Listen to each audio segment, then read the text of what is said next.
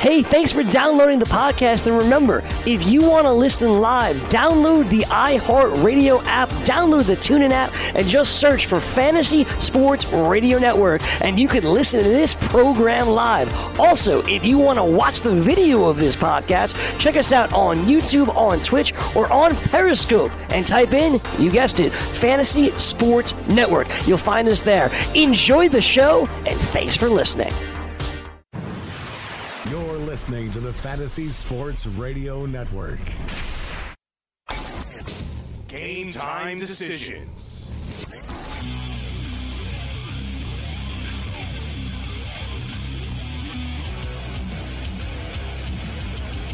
Game time what? Who? Who?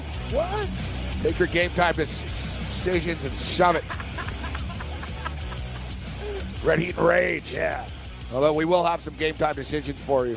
True. Our game time decisions were pretty good. Uh, they've been pretty uh, pretty good actually been a couple uh, this good, week. Been a couple great nights. Morency can't say building, building, building, one brick at a time. Uh, we've been crushing the baseball uh, card uh, so far this year for the most part, and one of the keys to success is I haven't. I haven't extenuated myself and uh, put a lot of more money on one specific baseball game than the other. That's the key when uh, betting baseball, guys. Systematically, uh, just uh, sort of grind through uh, the season. There's 162 games. A lot of crazy things happen. You know, one night you're going to be on the wrong end of four or five one-run uh, baseball games and losses, and the next night you can get a couple of breaks. So, just sort of uh, keep uh, keep the units when it comes to baseball in check. Last night, basketball, the props came through. I, you know, I thought it was. I didn't have the highest expectations coming into the NBA Finals and I think people were generally bored by the expectation of seeing these two teams play for the fourth consecutive year. People in Oakland and in the Bay Area are definitely bored or broke because the game wasn't even sold out uh, last night. Who would, who would have imagined? And the cheap seats weren't sold out. There were like 400, uh, 400 seats available last night for game one of the NBA Finals. In comparison, when you look at the Stanley Cup Finals in Las Vegas, you can't get a seat. It was like 1400 bucks to get in a building minimum. And even in Washington D.C. tomorrow, we'll we'll double check again what the prices are now. But at last check, they were about uh, a thousand dollars to get into the building as well. Seems like to me, Golden State fans have been living good for a lot of years, and yeah. you forget about the grind of actually like you just die to be in that position. It's sort of like the Patriots in the Super Bowl. Ticket brokers hate when the Patriots end up in the Super Bowl because Patriot fans can. They're not going to go every year to the Super Bowl. It's sort of like a once in a lifetime thing, right. and they're like now, I already saw the Patriots in the Super Bowl three years ago, and it cost me $7,000, and I'm not doing it again because they're in the Super Bowl every year. So it's like the Warriors. So before I criticize Oakland, you know how much the cheapest ticket is? And this is from the box office. So this isn't on StubHub. The cheapest ticket to get in, the ones that were available last night. 280 Yeah, it was three yeah, three hundred dollars for like the last row. So and it is that's, Oakland. That's real that's good. You think that's good? 300 bucks for an NBA final playoff game? That's that's dude, what, what, what, that's like that, that that's what it should be on the street if it's sold out. Shouldn't be $300 to get in the building. I mean, $300 is a lot of money to sit in the last row of, of an NBA basketball game. If the Raptors were in the finals, how much do you think those tickets would be? Where we sat for the game? Well, we weren't in the last row. The, the Raptors, the Raptors are, are pretty greedy, like the Warriors are. Extra. Yeah, that's a good well, point. The, well, the Raptors, yeah. quite frankly, listen, the Warriors have the most expensive ticket prices in the NBA, yet they have the best team, and they spend a lot of money. Although, ironically enough, the Cleveland Cavaliers have a higher payroll uh, than the Golden State Warriors do. Um, but they fleece the fans pretty good. And let's be real, man. Oakland is not a rich town. No, it's not. Right? So it's That's been true. four years of this where they've been in the finals. I think they pretty much – it's sort of like uh, sort of like uh, your bookie. He's gotten everything he can out of you. He's that's a soft spot. sorry, he's you know just telling. We got one final visit because of Liverpool. No, and I remember exactly. I remember talking. I remember talking to a, a, a co-friend of ours, our boy Al. Oh yeah, Al's and, a good uh, guy. And I said, "How's uh, business, Al?" And he goes, "Well, nobody can win." He goes, uh, "Man." every week everybody's losing. I said, that's good for you, isn't it? And no, it's uh, not. He said, no, not really. Because he goes, everybody's out of money and everybody's just in a bad mood because they lost six weeks in a row already. And he said it's better when it's give and take, right? It's it's better when it's give and take. And similar situation, sort of in Oakland now. People are out of money. Like you know what I mean? It's like they just played the Rockets. So you're you going to shell out two hundred bucks, three hundred bucks to see the Rockets? Unless you're unless you're really rich, yeah. Like- normal people aren't going to go to the game. Well, like look at me. I wanted my plan was oh, I'll go to every game and the Raptors in the playoffs. Then I realized I can't spend three hundred bucks to get in every night, two fifty to get in, plus booze it up and spend five seven hundred bucks every two every two three nights in the playoffs. So I just went to one game per series. You know, I think Yeah, that's nice. It's, and it's a treat too because Yeah. you appreciate it. Yeah, and later on in the series, I guarantee it'll be sold out in Oakland because people will know they're going to win. I want to go see that Yeah. winner winning game, right? Yes, that's a good call. But this is why the Warriors are moving to uh, to San Francisco. A lot of money in San Francisco. It'll be sold out, and they can charge five hundred dollars a ticket. I'll tell you though, for, for the Warriors in that game, for Game One, they they didn't play. Uh, they they underestimated Cleveland big time. They thought it was going to be some kind of joke. It's not a joke. Like they got they got the benefit of some calls too.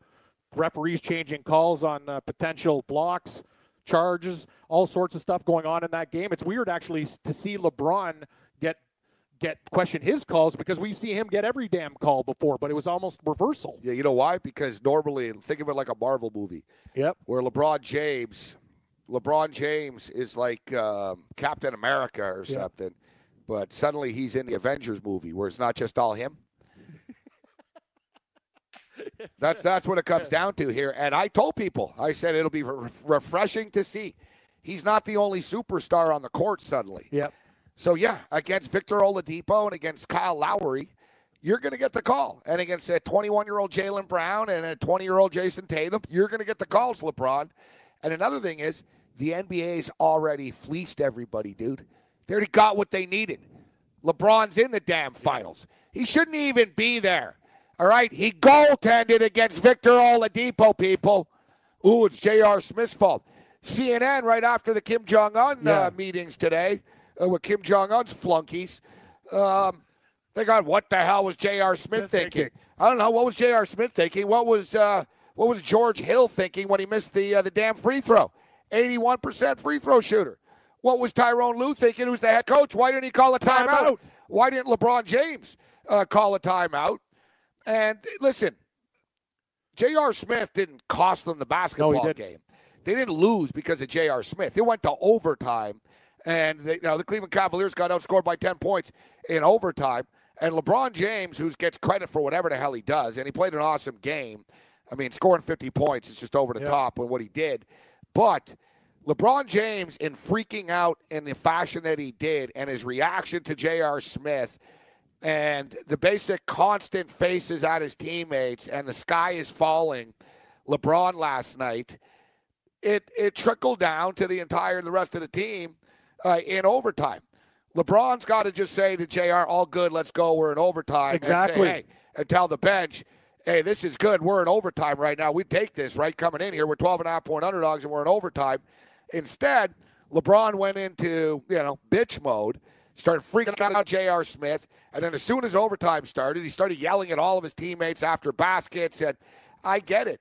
LeBron James gets frustrated, and everyone can put the cape on him because he's a hero because he scored 51, and they're going to say, "Oh, what about the help?" LeBron James had help. He runs them out of town. All right. He had Kyrie Irving. He didn't want Kyrie Irving there. LeBron James wants to be the guy. All right. He's not the type of guy, LeBron James, that's going to say, oh, I scored 20 points, but we won a championship. He wants to win a championship, but he wants to score 50 points in the process doing it. And he can't do that unless he has yes men around him. Not only- so he's got J.R. Smith there, and at times J.R. Smith is going to step up. Uh, but the whole, oh, you know, LeBron's great, and uh, it's his teammates suck thing around him. LeBron wants these team- teammates around him. And J.R. Smith has hit big shots for these guys over the years. Kevin Love played good. Well, Kevin Love is very good. You're but, damn right, he but Kevin shots. Love gets sort of reduced to just being an idiot next to LeBron James all the time. And this is why people and NBA players, you notice superstars, no one's in a hurry to hook up with LeBron Yep. for these dream team things. They did in Miami, and it imploded after four years, and they wanted to get the hell away from each other. Um, so nobody nobody's rushing there because LeBron wants the ball in his hands 95% of the freaking Not, time. and not only did he sell him out on the court, you see afterwards, I don't know what's going through his head. Exactly what you said. When a buddy on your team makes a mistake, you go, "Don't worry, I got you. We're in a good spot." Instead, Well, he instead, overreacted. yo, damn right he did. Oh, he's, he's face, his face is like he's crying, and then he had an opportunity to say, "Hey, man," he should have said, "We're all a team. We're going to bounce back." Instead, he goes, "I don't know what's through his head." That's the thing. Selfishness all the time. The thing is, the game was tied. So it's like J.R. Smith didn't cost them the game. And I tweeted this earlier today. Bill Buckner, listen, Bill Buckner makes that play. Yeah, they're going to win. But there was a game seven after the fact. Yep. Same thing with Steve Bartman. Berman did nothing. It was Gonzalez that was booting every ball at shortstop. And then after, there was another game after the fact as well. That wasn't the clinching game. Chris Webber gets blamed all the time. Oh, it's Chris Webber's fault. Michigan lost. Ha ha. Timeout. Timeout. Michigan were losing. When Chris Webber called the timeout, Michigan were losing. People don't seem to like equate that in the fact that yes, Michigan might have tied the game. If they didn't turn the ball over, they might have, and then North Carolina might have scored right after with the time left. So Chris Webber didn't cost Michigan a national championship. It was a stupid thing he did. It was an unfortunate time of the game that it happened in. But Michigan never would have been there in the first place if it wasn't for Chris Webber, right? like it goes both ways, people. So, you know, the whole let's blame J.R. Smith stuff. George Hill is the one that missed the freaking free throw. He felt the pressure. He's an 81% free throw shooter. And, you know, he didn't step up in the moment. He doesn't hit the shot. And after the game goes to overtime, they could have just kept their composure. They oh, did. Oh, they got rattled in overtime. That was a collapse. And Golden State are basically, I compare them to George St. Pierre. When George St. Pierre, a couple of years ago, about four or five years ago, he was the dominant champion in the world. He was like the number one, you know, he was the kingpin of mixed martial arts. And, you know, he, he didn't like kill people, but he won convincingly all the time. Yeah, he used to take away your will, smother you. And then, and then, you know, the fight started to get a little closer. And then he had a bloodbath with Johny Hendricks. 25 minutes, bloodbath, going back and forth. Some people say Hendricks won, but George St. Pierre got the decision. I think George St. Pierre did enough. Uh, but that was sort of a little warning sign. All right, he's starting to slip a little bit. And then his next fight, he gets kicked in the head by Carlos Condit. He beats Carlos Condit, who was a really tough guy at the time. But George St. Pierre, you know, got knocked down, man. George St. Pierre doesn't normally get kicked in the head and knocked down. And then he basically retired after that because he had concussions issues after he got kicked in the head. Now he came back, but he got out because he knew he was going to lose, right? He's like, all right, Yep. these guys are all on steroids. They're coming close to beating me. I'm getting messed up a little bit now. I'm going to tap out when I'm on top, and I'm going to retire when I'm a champion. Golden State don't have that option to retire as champions. They're not going to be able to sustain this. I think they have one more year after this next year, and then they'll implode. Kevin Durant will be a free agent for real, and he'll bolt because they win. He's not going to bolt now, but I think Kevin Durant will leave after. Klay Thompson could potentially go, and they can't keep it up at this intensity level that they're playing at for five and six years and just rattle off these championships. And quite frankly, just as LeBron James shouldn't be here right now because of the NBA Yeah. wanting Cleveland in the finals. If Chris Paul plays, Houston's there. Uh, the Golden State uh, Warriors have been freaking lucky They have been. along the way. I mean, you know, Chris Paul gets hurt. Um, you know, Houston falls apart in Game Seven. They were down by 15 at one point uh, last night. You know, listen, I, I I think the referees did a okay job, all things considering. People just bitch when LeBron doesn't get the call, but you can argue Cleveland got screwed a couple of times, and it came really close to winning the game. They should have won the game. In my opinion, they should have won the game. But what happens? J.R. Smith goes back to the three point line and he shoots the ball. Yep. So there's no guarantee it was going in. It might have went in. Le- LeBron James You brought up the, ball. point. Free throw. Hit a damn free throw. Yeah, George Hill could have won the game. Now I got saved because I had the over, and it went uh, it went over because of the overtime. My team Yep. total, the 113 and a half, went over. And it's funny because after everybody was, saying, oh, Morency, you rock, you're a genius, all these great winners tonight. And that's the difference between winning and losing. I'm no genius. Like, I got lucky. The game went to overtime. Yeah, if George Hill hits that free throw, you know, I don't hit the team totals. We would hit the over because it would have went to 250. Cleveland in the first quarter plus four. Yeah, I didn't get in on that, That was actually I, I really liked that bet. which I should have. I told people about it yesterday. But um, you know, on the back off J.R. Smith, all right. J.R. Smith, There was one play. It's a team sport, uh, guys. It's a team sport, and as I stated, you know, maybe the shot would have went in. If J.R. Smith would have got the rebound and then turned around and passed it to someone on the Golden State Warriors accidentally, and then they would have went down the court and dunked it. He would he would have been less No. criticized. No, but then you could say, then you could say, you know what? He cost them the game. Like, you know, he's an idiot. He literally cost them the basketball game. When a game is tied and there's a mistake, that game, that guy doesn't cost them the game. Exactly. It's like I said with Chris Webber. Chris Webber didn't cost Michigan a game. They were losing. You know, Bill Buckner, there was a game seven. Bartman, there was another game after. You know, these sequences. Scott Norwood gets blamed all the Yeah. time for costing the Buffalo Bills Get more, get closer. the Buffalo Bills knew, and everybody freaking knew that Scott Norwood was perfect. He was like 17 for 17 or something inside 45 yards.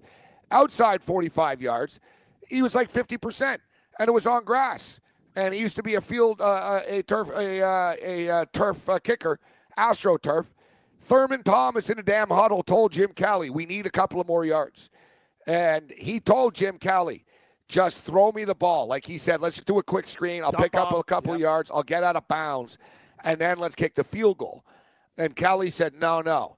Kelly said, no, no, we don't have time for that. We don't have time for that. And then they went right to the field goal, and it was a 47 yarder. It wasn't Scott Norwood's fault that the Bills didn't pick up a couple of more yards. It wasn't Scott Norwood's fault that for some reason Jeff Hostetler hung on to the damn football when Bruce Smith Because he had crazy glue, it almost seemed like. when when he uh, when he hit him in, Oh, in the end zone. It was crazy. It wasn't Scott Norwood's fault that Ottis Anderson, O.J. Anderson, rushed for like 132 yards, and that the uh, New York Giants held the football for 42 minutes in that football game. You know, those are I know those are little things. It's easier to all ha ha Norwood's a loser, but those are just facts, people. It's never one person in a team sport. You want to blame one person, blame a tennis player, blame a fighter. You can't blame someone in a team sport. Steve Merril will step up and in and join us. Benny Ricciardi. Babano. Babano's going to the Johnny Manziel debut tonight. We'll break that down. There's a point spread. All that and more. Game time decisions. Did you know that you can listen to this show live on the award winning Fantasy Sports Radio Network?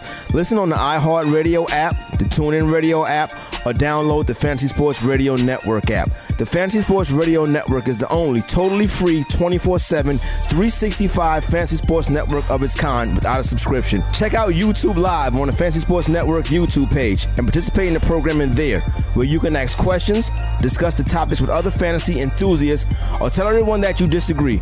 Call into your favorite show and ask your question. The number is 844 84 FNTSY. That's 844 843 6879. The Fantasy Sports Radio Network, your free fantasy source 24 hours a day.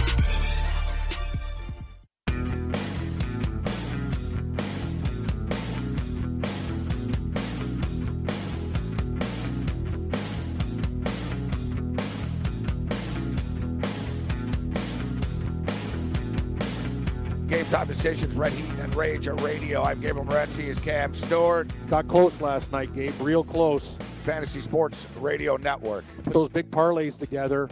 Nothing more heartbreaking. Eight gamer going seven out of eight. Little money for big score. Minnesota Twins. They're down eight nothing to Cleveland. It's the only game I need. They tie it up eight eight. Lose nine eight. Thought I had them plus one and a half. No, no such luck. That is painful. That is the breaks, buddy. That's what happens when you hit. Uh, try to do eight game parlays. All right, we've got some uh, breaking news. Well, nothing major, but uh, as far as lineups are concerned tonight, uh, somebody that I was actually going to take a, a look at. Of course, I was.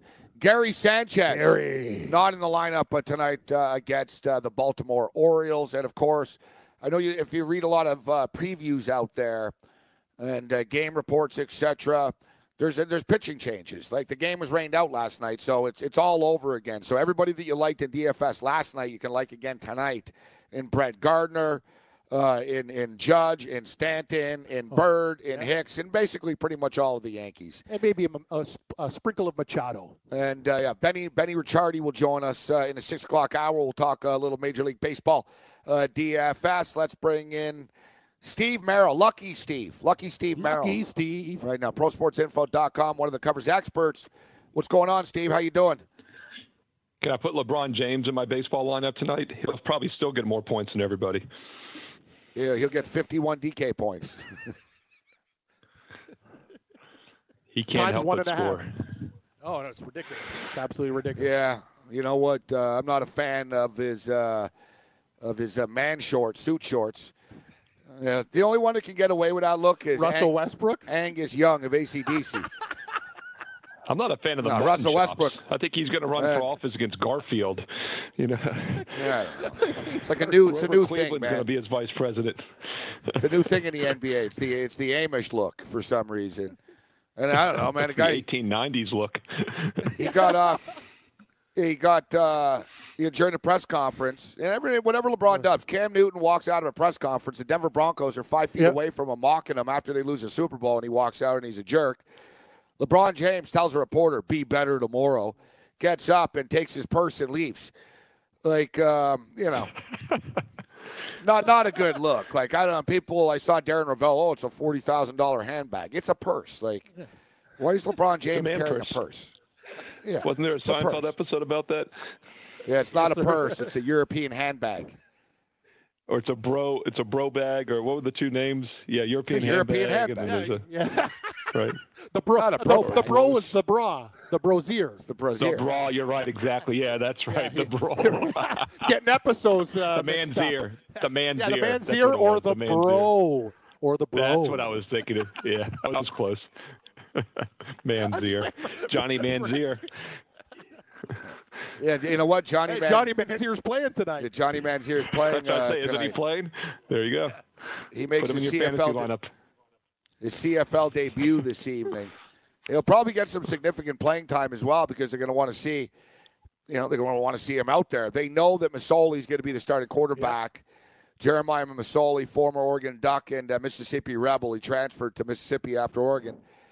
Um, you know, he played well at the end of the year last year, stepping up for the injured Zach Collaros. It's carried over into camp. Um, I actually like the Tiger Cats tonight. They're two point favorites I agree. in this football game. I agree 100%. Think about it. They're going to have Manziel play a lot. He has to prove himself because eventually he wants the starting job. The Argos won the Grey Cup last year, so they're just kind of feeling out. Hamilton needs this more to get off to a good start in front of their fans, to give them a taste of winning. It's a more You're important game essentially for the Ticats. we're essentially betting on Johnny Manziel. we are. But the thing is, I think Johnny Manziel would struggle in a regular season game against the first string players. But Johnny Manziel is going to be playing against second and third Yep. string CFL Special players uh, in the second and into the third quarter. And you know, not a lot of quarterbacks are mobile in nowadays. You know, you look at the Canadian Football League; they have these stiffs in the preseason, dropping back, trying to throw the football. Manziel will use his legs, so he's going to look to make plays. The Hamilton Tiger Cats are two-point favorites, but guys, the um, the Toronto Argonauts, they've got a pretty good backup quarterback in James Franklin They do. former uh, Missouri Tiger and uh, Edmonton Eskimo. So, uh, you know, the Argos going to have some good quarterbacks playing tonight. Ricky Ray's barely going to play at all. But I do think Hamilton are the play tonight, guys. They're minus two. It's minus 130 on the money line. Already on it, Gabe. Already on it. I've been in this industry now 21 years, guys, and I just learned right now that there's lines on preseason CFL games. Crazy. Had no clue. It's good. It's good angles in some of these games, right? Gabe? Yeah, Like, they I- I don't- No, think they I'm not disagreeing. I just didn't think anybody would take bets on it. I mean, I'm not saying there's not an edge. That's actually why I'm surprised they take bets because I guarantee you the two. average Joe isn't the one betting these games.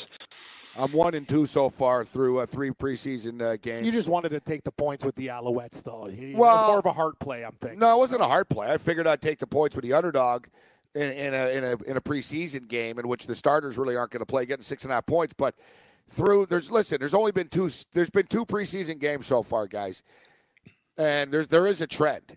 They've both gone under, Yep. and the favorite has won both the games. All right, so the, the oh we're going to take the points thing has not worked. Why is BC a nine and a half point favorite to Calgary? That's a huge line for a preseason game in any sport. Yes, I'm a That's- sucker. Are they Give me the nine and a bad? half. You know what? I actually, yeah, I, I'm sucker number two. I'll, that's a lot of points. That's crazy. Johnny Manziel, uh, he'll get a lot of interest though. You know, you'll see there'll be a lot of hype. I'm sure ESPN sent somebody up there tonight to see to see how he does. I think he could do all right in this pre in this preseason setting. Now, listen, doesn't mean you go out and bet uh, two thousand dollars on this football game, but I do like the Hamilton Tiger Cats. All right, Steve. So I was just bitching off the top of the program about uh, J.R. Smith's, uh, not at J.R. Smith actually about J.R. Smith in that, man, even CNN, they actually, they're giving up on the Russia collusion for a couple hours. and they talked about what the hell was J.R. Smith thinking. You know, I, I didn't see the the headline and Brooke Baldwin asking how come that George Hill guy missed a free throw before, right before that. It's like it's a team sport.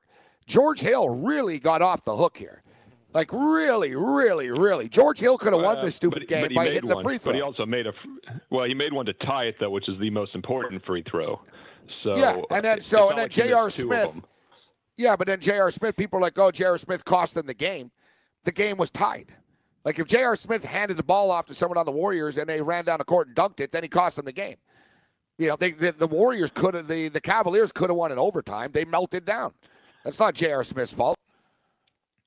Well, my t- yeah, my take on it though is that he didn't necessarily have a clean shot underneath because he might have gotten blocked, but he sure is, it sure looked to me like he did not think the game was tied the way he just with his back turned bl- dribbled out with no intention to try to turn around and score again. So I, I think it's pretty hard. You know, George Hill missed a free throw. He's an 80% shooter, so there was a 64% chance he made both free throws. He made the first one. There was an 80% chance he makes that one, but he didn't. But J.R. Smith just didn't even know the score, it appears. Now, he says he knew with the score he was trying to get a timeout. You could buy that if not for the fact he just kind of like dribbled out like he was trying to run the clock out. So I just don't buy that story. And pretty inexcusable to not to know the situation when you're on the court in a tie game, a game one of the NBA Finals with like four seconds remaining. Yeah, but you They just said it was timeout. tied. It was tied though, so it went to overtime after. It was one mistake. It was one mistake in a 48 minute uh, game. You know, I don't like uh, disagree, but it deflated. they coulda They won. score for the first two. They didn't Yeah, score once for it two and went- a half well, they into the deflated. It, The bottom line is, once it went to overtime, they didn't play. it It was like, it was like deflated we, the we team lost 'cause already. LeBron James acted like a nine year old girl after the fact, right? Like you know, yeah, Yeah, deflated, deflated the team.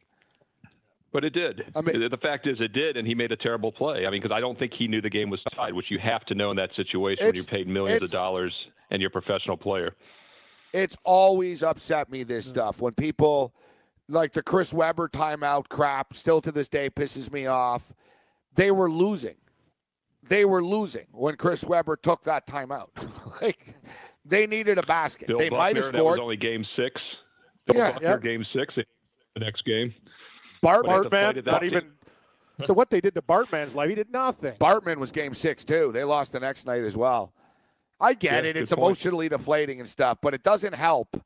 It doesn't help when LeBron James is panicking and freaking out and whatever, man. LeBron James gets every call in the playoffs to get to the finals. Now they already got what they needed in the NBA. He's in the finals. They're not. They can't babysit him and hold his hand all the way through this. And he's just. It's. It's like he's shocked when the call doesn't go his way all the time. It's you know, hey, welcome to the real world, uh, LeBron. They reversed that charging call too, which was kind of shocking because, like you said, he does normally get the calls. Although he got the initial call there, which it probably was a block, although it was close. But yeah, there again, he got the initial call, and then they reversed it when they looked at it for five minutes, which was ridiculous. But um, It was a block. yeah, I my, my it was a take on the whole thing though is, yeah, and it looked like he was still moving, in my opinion too. But um, he got the initial call, so that kind of goes to your point there about getting the calls. Um, my take on the whole thing though is when you score over 50 points and you still need overtime to even have a chance to win, probably not a good sign for the team going forward. Everyone's going to say, well, LeBron can carry them. He can't carry them any more than he did last night. They still couldn't win the game. Um, someone like Kevin Love is going to really have to step up. He was not suspended for stepping on the court. Probably should have been. I understand why they didn't do it. I have no problem with that. Um, but yeah, I thought that was kind of interesting as well. Regular season game, he might have been. Steve, before we get into NASCAR, I'm just, I don't think anybody back in Golden State's in any rush to lay 11 and a half after watching that performance. Sure, they can come out and play and blow them out, but I like what I saw from Cleveland. The line opened at 12 down to 11 and a half. Uh, it's a hell of a lot of points for a team that could have won the game outright. I think I'm going to keep on backing the dog. You know what's funny, Cam, is that J.R. Smith had a meaningless three-pointer with about on the on the last possession by Cleveland in the overtime uh, to cut the game to eight, and um, Golden State goes down there, and they miss the final shot with two seconds, and then the you know the ruckus pursues, so they get two free throws, so they win by ten. If J.R. Smith doesn't hit that meaningless three like 30 seconds earlier, Golden State covers by winning by 13 and covers the 12 and a half. How crazy would that have Exactly. been? So. Yeah, I Not know. only did he Exactly. cost them maybe winning in regulation, but he almost had he not hit that three, then Cleveland backers would even have won their point spread bet in overtime. Yeah, but they covered because of him. They should thank him. Yeah, exactly. They You should, should be thank thanking, you should be thanking J.R. Smith. Yeah, it was like the uh, it was like It was like the Florida State fans in, in the NCAA tournament. They're all pissed off. Leonard Hamilton, uh, Leonard, Leonard Hamilton didn't foul late. It's like you stupid But idiots. You wouldn't. yeah, you would. uh, exactly. Like uh, Hamilton just said, "Listen, you idiots. If I would have fouled, we would have lost by six. You wouldn't have covered, and we weren't winning either way." Exactly. You know what I mean? Like they, Get the booster some money. like after the game, Hamilton, exactly. He should have just said, "Listen, I just covered. Get off my back." like, what the hell do you guys want? He knew they weren't coming back, but so yeah, it is 11 and a half, and I do have to agree. I do have to agree uh, with uh, with Cam on this. That listen, I was on the Warriors last night, but I hit the team totals. I did well in the game last night. I- Great game I, last I night. wasn't. Uh, you know, I had the Cleveland Cavaliers over one, 101 and a half. I had the Cleveland Cavaliers over 113 and a half. I had the game over. I had an in-game over, 219 and a half. But we talked about it before the game. And the Cavaliers, you know, the, the Cavaliers match up well with these guys. Do it, a, you know, they just do. And uh, the the Golden State Warriors are the kings of the third quarter. And last night they won the third quarter by six. They were four and a half. They were four point favorites before the game. It was four and a half in the end game in the third quarter. But it's like the only quarter they covered the spread. They didn't cover the first quarter. They didn't cover the first half. The game was tied at the half. They were up by six after after the third quarter, and then it was tied again after the fourth quarter. Yep. I'm telling you, I'm betting I- blindly. I'm just betting the stupid Warrior line in the third quarter on Sunday night before That's the game it. starts. And they're a third quarter team. Yeah, it's it's, uh, yeah. the same crap every game. Yeah, and you're, and you're getting a fair number before the game starts. Whereas if they're down like they have been in past games, you know the uh, the halftime line when they were losing game six, no, what what game? Yeah, they were getting home in game six against Houston, elimination game for them, and they're losing by ten at halftime. The second half line was like 13 or 12 or 13 just for the second half, and they still covered. So yeah, you're going to get a much cheaper price, you know, if they come out slow for the third quarter line. And that has always been the first 10 minutes in college basketball, second half, the third quarter in the NBA. That's usually when the better team makes their move. And Golden State is still the better team. I think the question for this game is does Cleveland rebound from that? You know, we saw them totally collapse in overtime. Blame J.R. Smith or not, regardless of how you feel about that, there's no question that deflated the Cavaliers. They lose by 10 points in five minutes in overtime. And now they have to come back know that they could have stolen a game. And then on top of that, as I mentioned earlier, LeBron James has an NBA Finals record almost. He has 50 some points, and they still don't win. I think from a fantasy perspective, it's always ballsy to play under the total for him or on the props. But, you know, if you're Golden State, how do you not just try to shut him down in the next game and make somebody else beat you? And I think Kevin Love could actually have a decent game from a props and a fantasy perspective if that's the case. All right, we've only got a couple of minutes. Let's jump into the NASCAR uh, right now. Something that catches my eye about this race, uh, Steve, in uh, Pocono Pocono. is uh, we always talk about it. It's boring as hell.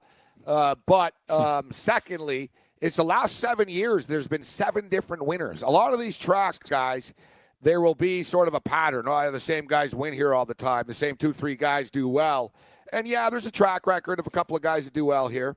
Uh, but in the last seven races here, um, there's been seven seven different winners, and we should note Kevin Harvick is not one of them. Kevin Harvick has never won on this track before. He's a favorite, plus 250. Now, what's insane, there's been 13 races this year overall in the NASCAR circuit. Nine of them have been won by either Kevin Harvick or Kyle Busch. so, you know, there's not a lot of drama coming into these races for the most part. It's, well, it's going to be Busch or it's going to be Harvick. And, I, you know, quite frankly, I wouldn't be surprised if it's the same thing this weekend, Steve. Kyle Busch won the last race here in the fall. Kevin Harvick has never won, but he's finished second in three of the last six races here, and he's finished fourth as well. So there's no question he's capable of winning here, and those two have dominated. Martin Truex Jr. dominated last year, like these two guys are dominating this year. And Truex has also been top six in three of the last six races on this track. He's been a pretty good flat track racer. And then you got Kyle Larson as the fourth favorite. Um, he's been top eight in three of the last six here, but never better than sixth. So he's probably a little bit more of a dark horse than those other three. Um, but yeah, I mean, these guys are just dominating this season. I mentioned last week, Gabe, that Kevin Harvick starting 39th was the most automatic fantasy play in the history of, you know, fantasy NASCAR, and he actually finished 40th. so you just never know. um, I'd expect him to bounce back this week. He was first and first the two races before that. Well, Steve, I was going to ask you about Denny Hamlin. He's at seven to one, 11 top 15 finishes in 13 races there. That's not including wins in 2009 and 10. This guy's a monster. There, monster He's a four-time winner here. Averaging, yeah, and he averages ninth in this track. So Pocono and Danny Hamlin, uh, they go together. He's plus 700, seven to one. What do you think? Yeah, one of the reasons this is such a boring track is because it's a big flat track tri-oval. It's basically like a, almost a two-mile flat track, so it's pretty boring. there's only for that three reason, turns. Not a lot of banking. Right, exactly. Steve, it's There's weird. Yeah, there's only three turns. Super long. Yes. So you so you do the math. head, it's 2.5 like miles. Huge back. The back stretch is longer than Richmond. I think it's probably like a mile. It's longer than some tracks. So not a you know, lot of guys that are action in Pocono. tracks do well. Yeah, you and- need- and you need- in the middle of nowhere also. You, you need a good car. You need horsepower. problem. Generally, the guy who wins here has you need you need a good car. We got to get out of here, Steve. So, what's your pick? Give us a winner in the race. Uh, you know, probably Harvick or Kyle Busch, as anticlimactic as that is. Steve Merril, ProSportsInfo.com, one of the coverage experts. Thanks, Steve. Thanks, guys. Later, Ian Cameron Cave of Battle will join us. Cab's going to eat three-day-old cheese. Yes, I am. We're going to look at what scenes in Cab's bag. Looks pretty uh, pretty full today. Yeah. Betty Ricciardi will join us as well. Have you ever wanted to have a fantasy expert in the palm of your hand? Or better yet, in the pocket of your khakis? Well, check it out. Now you can. It's the Fantasy Sports Radio Network app. Download it now to your phone. We promise no weird viruses, no strange tracking things, just 24 hours a day, seven days a week of pure fantasy knowledge dropping all over your head. It's the Fantasy Sports Radio Network app. Stop being a weirdo and streaming it online. Get it on your phone. Take it with you everywhere you go.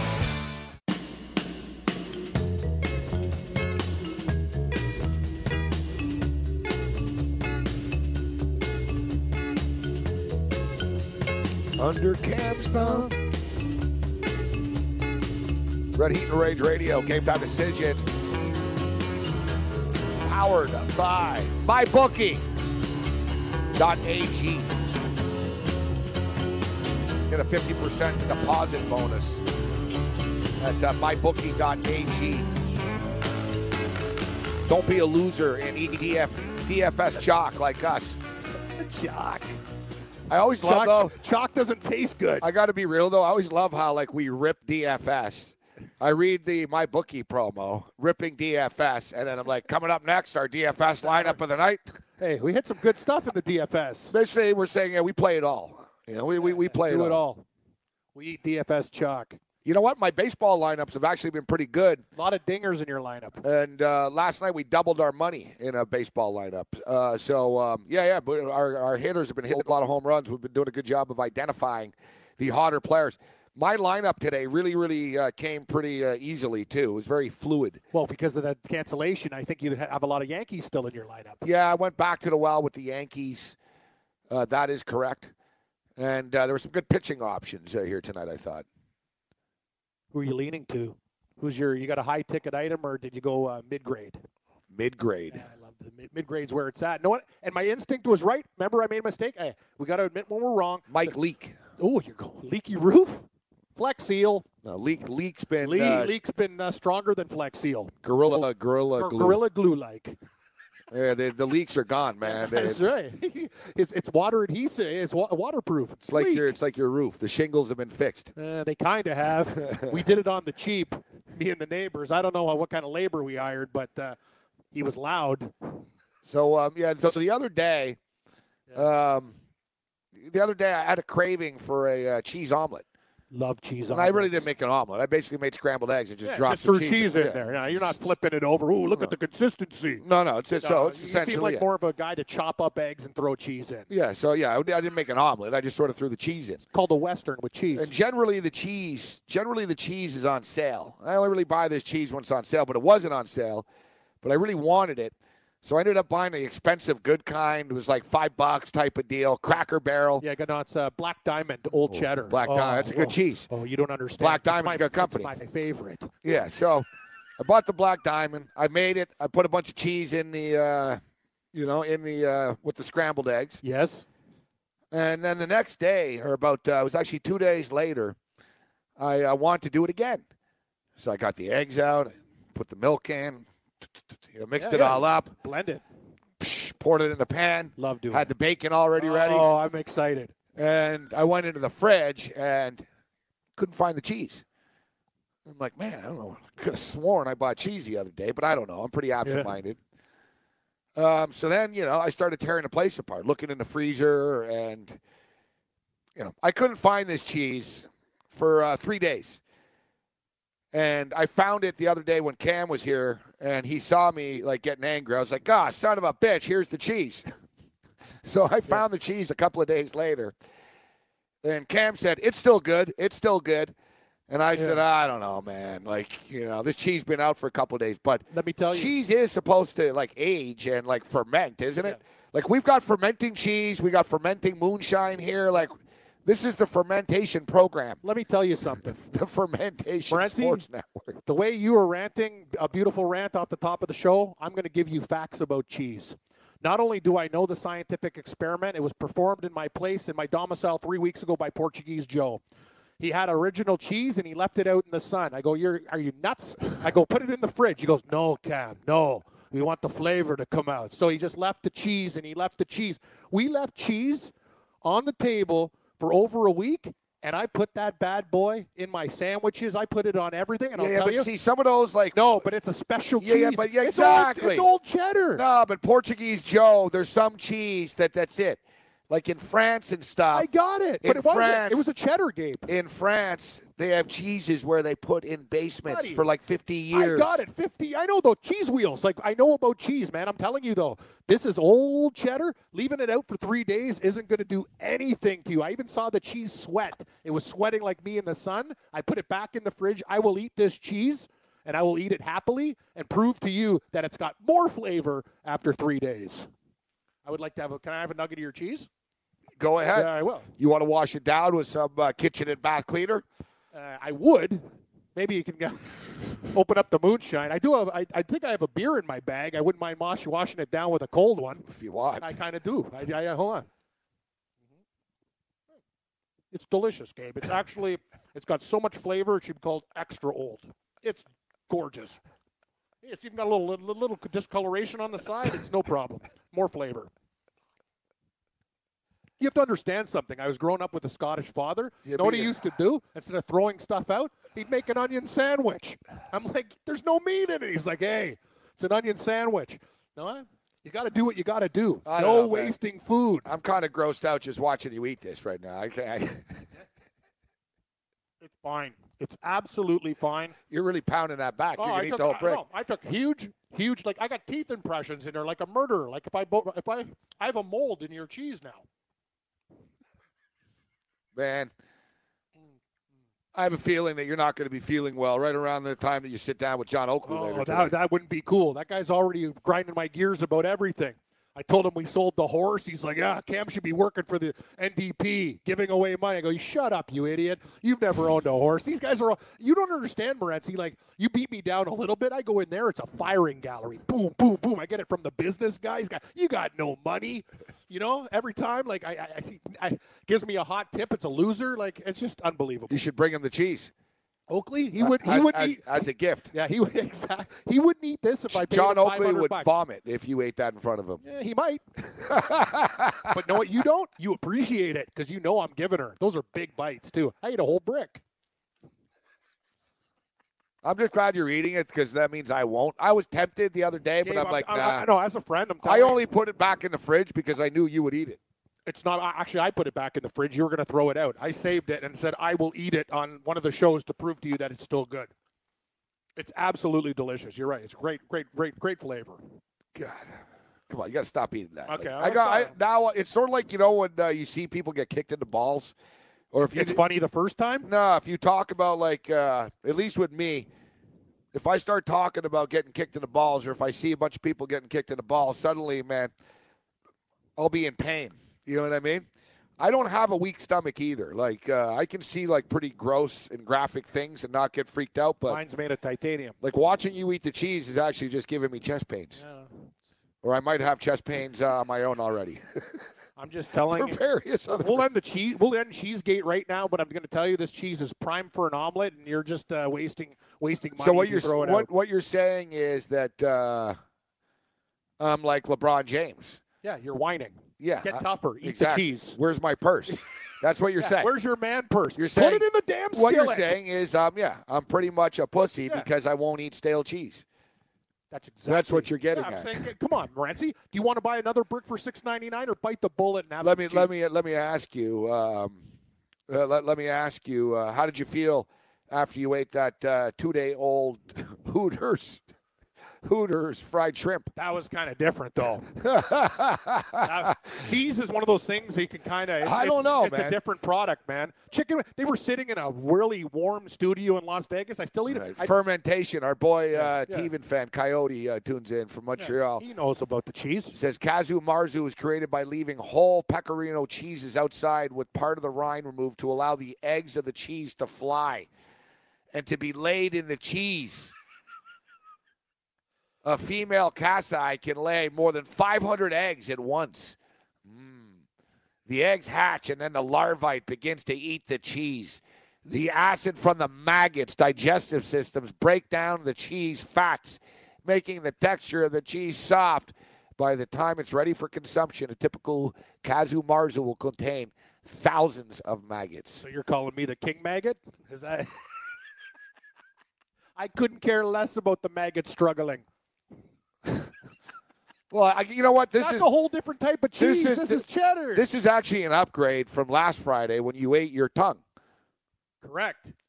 It was seven days ago, actually. Let's reminisce. It's- Cam, it's been- Cam it's the, the one- Cam the cannibal. It's now the- it's yeah, cheese. It's the one week anniversary. Man, poor Corey Parson had to step up for you. Sorry, Corey, You but it was I- bleeding. buddy, I would have come to do the show if my like my, Cam- tongue, my tongue wouldn't stop bleeding. Cam was sitting in a in a in a hospital room Four with, hours. with a LeBron James uh, handbag.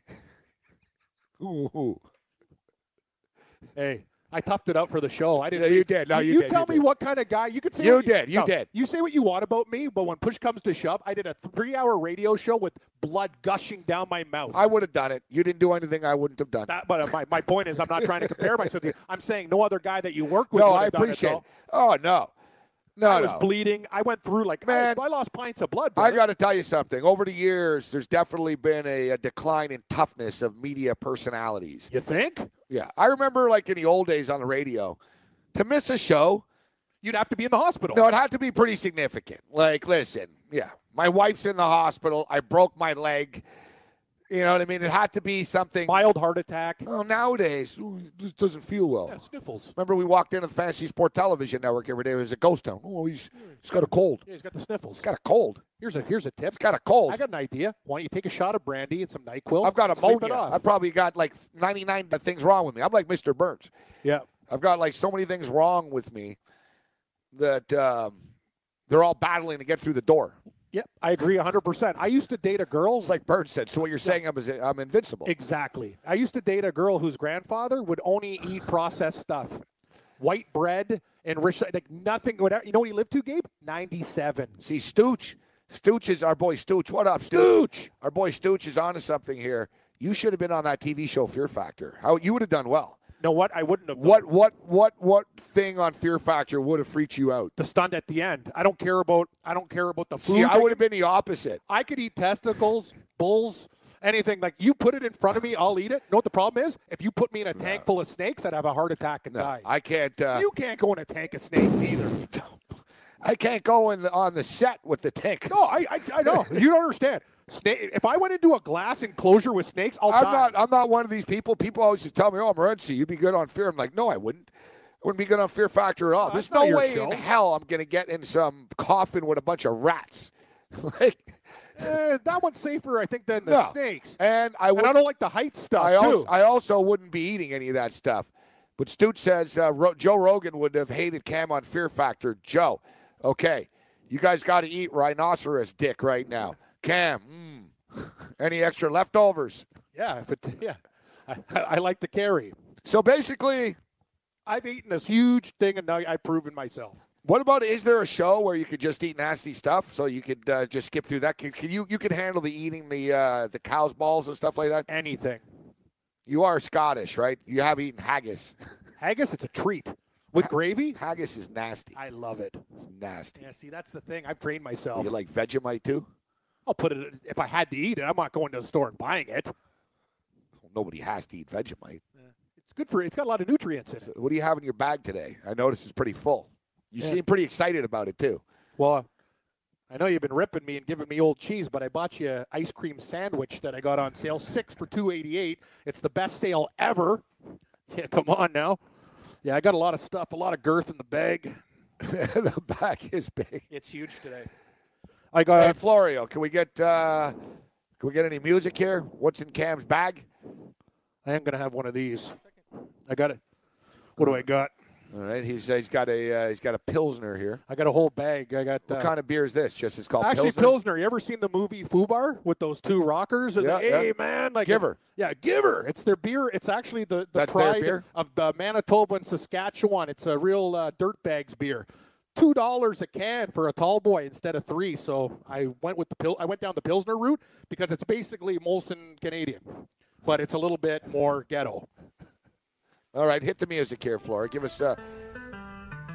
All right, so Cam pulls out a Yeah, beer. I bought uh, one to treat myself. Another tall boy, He's got cream another more dark. Creemore Springs Premier Lager. Yep. I have an old my old Mississippi uh, state shirt that needs to be washed. A folder with some uh, banking information, including my U.S. account, so we can get our checks direct deposit. I've decided I don't want to do that. What? what? Keep going. Pair of underwear. Tax purposes. Tax purpose. Yeah, Oh, old old bag. Yeah. I had some really nice stuff in the bag that I got rid of, and uh, uh, Axe deodorant, toothbrush, coupons, Coupons. and old show notes. you don't you don't leave the house without coupons. No, I don't. Because Like, so, like a lot of people, like they they go out. They're like, all right, I got to make sure I have my keys. Got to make sure I Yeah. got my cell phone. you never know. And Cam's like, I, where, where's that uh, baggie full of coupons? You know what it you is, never Gabe? know when you're going to be in front of a KFC or a McDonald's. That's exact. Actually, it was funny. You you got two of them right. You never know when you're going to be in front of KFC when I got a craving or a Dairy Queen. I love Dairy Queen Dairy for their Queen's good. their blizzards and what? it's not it's not fast food. Hey, it's fan food. It's fan And I'll food. tell you something. What does that mean? It means their chicken tenders Oh, and does it mean fries are good. fantastic yeah, food? it's fan food. Like we're fans. Yeah, fans. Go Dairy Queen. Fan food, not fast food. Fan food. It's not fast food. Cam's crushing the pilsner, spilling the pilsner. Got to wash down the cheese, Gabe. But the cheese is. How was the first alcoholic drink that you had uh, mixing with the uh, the blood and the tongue? It actually was pretty crazy. It stung a little bit. you saw the left side of my face; it's bigger now. But you you said it the first two days, my tongue was bigger, right? Because it was scarred. It was really hard. To, I was I was talking like Hanger a lot, you know. Hey, buddy. Our boy Hanger Hey, could be tuning in right now. Hanger, here, come out to the Argo game, brother. Argo's opener. there we go. Anyway, lots of cool stuff in uh, the bag. Also, a roll of toilet paper. It's on sale at the store. That I'm going to need later. Is that in case uh, you know basically you find yourself on the road and you have to take a dump? There's always great point. There's other things. I always have. I always have in my bag. One time, people, if you're we're gonna ever play a contest, always deodorant, a toothbrush, toothpaste, an extra pair of underwear. You named it all, and toilet paper, buddy. Never know where you're gonna be. Never know. I could be at a shady racetrack or a gas station. A little disappointed. I thought you'd have more like uh, a couple other things in there. Well, I was gonna buy meat, but I'm leaving at six o'clock to do the other show. They have a great sale on steaks too. You should go uh, take a walk over here. Get out of the studio.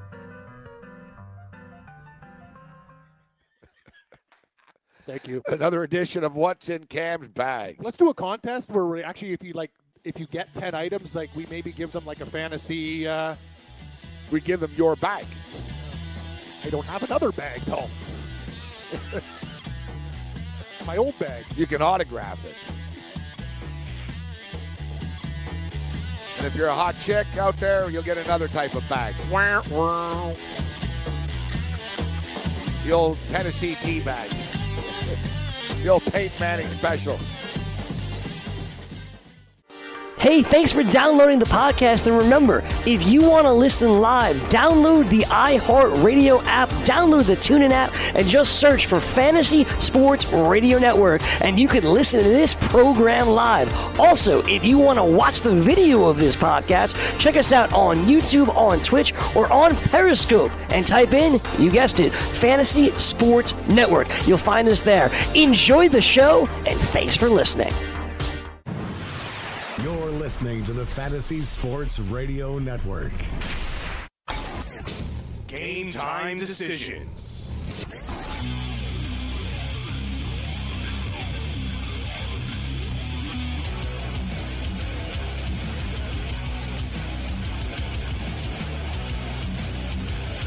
Level two. Give it up. Give it up. Give it up for my bookie. My bookie. Who? What? My bookie. Huh? Why? Who? What? If you play DFS and you haven't tried playing MyBookie.ag player props and you're missing out, the player props uh, tool allows you to avoid sharks winning 90% of the money in DFS. Invest in the players you want without salary caps. Forget having to create multiple lineups. Ditch the hassle of dealing with late scratches. Go to mybookie.ag, open up a new account, enter promo code GTD. You're going to receive a 50% uh, deposit bonus. Let's say, um, I don't know, someone like Gary Sanchez is uh, just announced right before the game that he won't be playing. You don't have to worry about, uh, oh no, I got to change my lineup uh, right now. Uh, you just have to worry about picking a winner in a game. Don't be a loser and eat DFS chalk and uh, three day old cheese. Be a winner and play mybookie.ag player props. Plus, you can bet on the uh, the triple crown there. Go to mybookie.ag, open up an account, enter promo code GTD, receive a 50% deposit bonus. Check out the uh, player props tools and uh, choose your player prop and collect your winnings. That's mybookie.ag, enter promo code GTD. All right. Uh, so, Johnny Manziel, has been a lot of talk about Johnny Manziel. And uh, Johnny Manziel um, signing with the Hamilton Tiger Cats in the Canadian Football League. He makes his Canadian Football League debut this evening in uh, what they call the Hammer in Hamilton, Ontario. And of course, uh, last summer when we uh, we went down to Costa Rica for the IFBC, the International Football Betting Conference, Johnny Manziel was also one of the keynote speakers, and um, he hit it off uh, with the man that joins us uh, right now. And I, I don't, I, I, assume that they're going to be hanging out together after the uh, the debut uh, tonight. Ian Cameron, aka Babano, who's getting ready right now, probably right after this interview, is going to go over to the stadium uh, I believe. What's going on, Babano? From the barber shop to the corner store, it's like the whole city's buzzing. I came last week and the week before. Feels like the tie cats are humming. Oh, yeah, we're humming all. We're fired up. What song was that? I had. The Arkells, Tie Cats Are Humming. They did that oh, song about five years. Oh. oh, it's a real song. Give wow. It, give us the Oski Wee Wee one for people that don't know. And uh, linking it to the football team, and it's been it's a, it's a good song actually. I'm not a huge Arkells fan, even though they're a local band, but that song was great. What's the uh, what's the chant? Oski wee wah, Oski wee wah, Tiger. Oski wee wee, Oski wah wah, holy mackinaw, tigers eat 'em raw. raw. That's the one.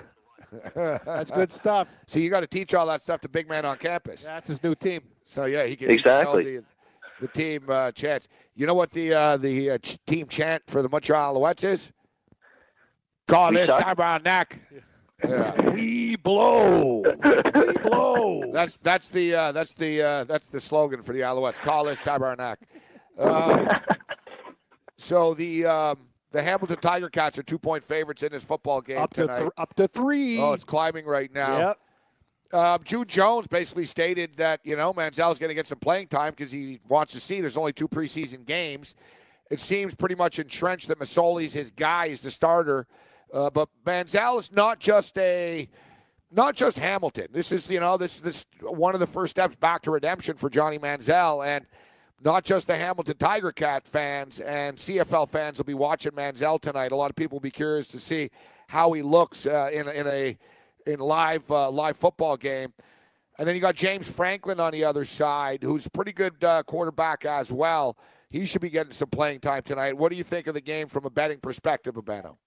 yeah, there are lines out there. Bet three six five's got them. Uh, five dimes, a couple other spots. They are uh, CFL preseason lines on all three of the games taking place tonight. There's been movement on the Hamilton one, actually. I'm looking at it right now. The money line for them is now minus 165. So it has gone up. People are, you know, probably flocking a little to Hamilton because of the Manziel factor. Total of 52. I played a fun parlay, you know, just entertainment. I'm at the game. Let's put a bet on it, kind of thing. I had the Hamilton money line with over 52 in this game because there actually could be some points. Normally in the preseason, I'm a little worried when it comes to offense, but June Jones hinted in practice this week. He may try to run some up tempo at times, uh, a little faster pace at times in this game tonight, so something to watch out for. And from a Hamilton quarterback standpoint, they're looking like they're in decent shape. Vernon Adams won't play. Uh, he was banged up earlier in training camp. They're going to rest him. They'll get him in there next week, hopefully. But you've got Jeremiah Masoli, who's going to play a couple of drives. Johnny Manziel for most of the first half, maybe even into the third quarter after that. Bryant Moniz, who is no slouch, has been around for a very long time. University of Hawaii quarterback, was at Calgary with the Stampeders for a bit. And then you've got uh, Dane Evans, the Tulsa quarterback, who might see time at the end of this game. So Hamilton's got quarterbacks that can, I think, make plays against backup defenders. And, you know, Toronto's going to have mostly James Franklin, who's a guy that with plenty of CFL starting experience in Edmonton, Dakota Prukop is a guy who's seen the field briefly for Toronto as well. So uh, I think they'll be able to put up a few points, maybe more than you get from backup offenses. So Hamilton, I took them and the over as well, 52. I like where you're going yeah. with that. I brought it up earlier. So far, the favorites are 2 and 0 in the two CFL preseason games against the spread. Both games have stayed under the number, uh, but just barely did that Edmonton game stay under the number last week. I, I feel the same way, Babano, about the Argonaut and the Ticat game. Now, earlier in the morning when I was capping, I looked and there was an Argo Ticat line earlier in the day. But uh, Edmonton and Winnipeg, there wasn't, and now BC and Calgary, there wasn't earlier. But now I see them, and uh, Merril brought it up earlier with BC getting nine and a half. Edmonton, they already played a game, and they look pretty good, Babano, on Sunday night against Saskatchewan. I watched that football game. Do you think it's an advantage for them playing against Winnipeg? They already have a game under their belt, or, or because the fact is, Jason Maas really doesn't seem to care about the preseason that much. But Edmonton just have a lot of ballers, a lot of talent battling to make the team. I'm sort of thinking, Cam and uh, Babano, that Edmonton already playing a game is a big advantage against Winnipeg uh, coming into tonight.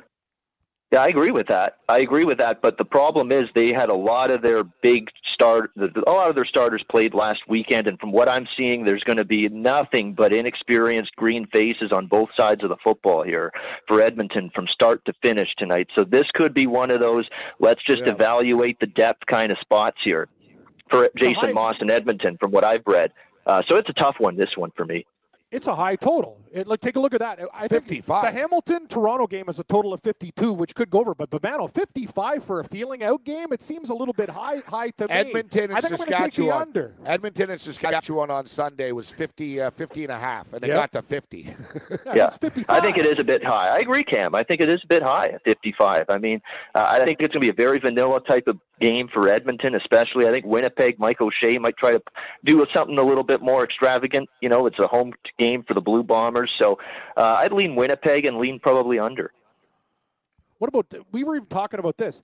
I get it. BC, Calgary's uh, one of the cream. They're the cream of the crop. Nine and a half. Like I almost like blindly am going to put money on BC and just hope for the best. Babano, nine and a half in a preseason game. That's a lot of points. I agree with this one. I mean, from what I've read in Calgary's local papers, the Herald, the Sun, all those local uh, publications there, this is not a big time proof it game for Dave Dickenson. And from what I've read, they're going with a very, very inexperienced group tonight. I don't even think Bo Levi Mitchell is going to see a snap tonight. Uh, in this football game for Calgary. Yet here they are put out there as nine and a half point uh, home favorites here in this game. That's a little dubious to me as well. I think that's a little a little bit high. You know, I think BC come the regular season is going to be a chance to be better this year because that offensive lineman they got back is going to be a big time benefit for Jennings. It's put up or shut up time for uh, John Jennings this year. He's now got a much better offensive line uh, to play behind this season. If this doesn't, if this isn't the year where it comes together for Jonathan Jennings, it probably never will. But yeah, I think it's a lot of points. You got to have a damn good reason to lay nine and a half in any preseason game, CFL, NFL, or otherwise. And I'm not sure I've got any sort of reason with Calgary here. And you know what? Yeah. You're exactly right, guys. I'm, I'm fired up for these games now. I'm, I'm not clicking. Yeah, I know. That's the thing. You got it's but exciting now. The thing is, the Calgary Stampeders, you know, they have a mission to win a Grey Cup. We know what their mission is. This isn't, you know, this isn't important to them tonight. The BC Lions, Wally Buono, this is his last year. He's, he's tired. of Former getting- Calgary guy going back well, he's tired too? of getting embarrassed. He Yes. want they want to set a tempo early of a of a competitive nature with the BC Lions, and uh, here it is right here. Wally Buono stating that Jonathan Jennings is going to play the first quarter of this football game, and then uh, Cody Fajardo, who we were talking about, former Nevada Wolfpack player, Yep. was on the Argonauts Argo- last year. He's good. He'll get uh, he'll get a bulk of the playing time, and they got a new guy, uh, a kid that they want to look at, uh, Ricky Lloyd. out of Ricky Lloyd out of Minnesota State. Exactly right. Yep. Yep. I, I read they want to evaluate these guys. Yeah. I mean, to me, it's you got to either take BC or you, got to leave nine it and alone. a half. Yeah, it's too many points. You got to take the nine and a half. The Edmonton, the Edmonton Winnipeg one is kind of tricky. Under. But with everybody being out of the game for, for Edmonton, as you stating, I could see Winnipeg getting it done tonight, and and the total is a little bit high there as well. But I'm going to take the uh, the nine and a half in the in the nightcap here out, out west here. We're, total's 47 and a half. Little uh, no, no, no. Eh, I just want to take the nine and a half.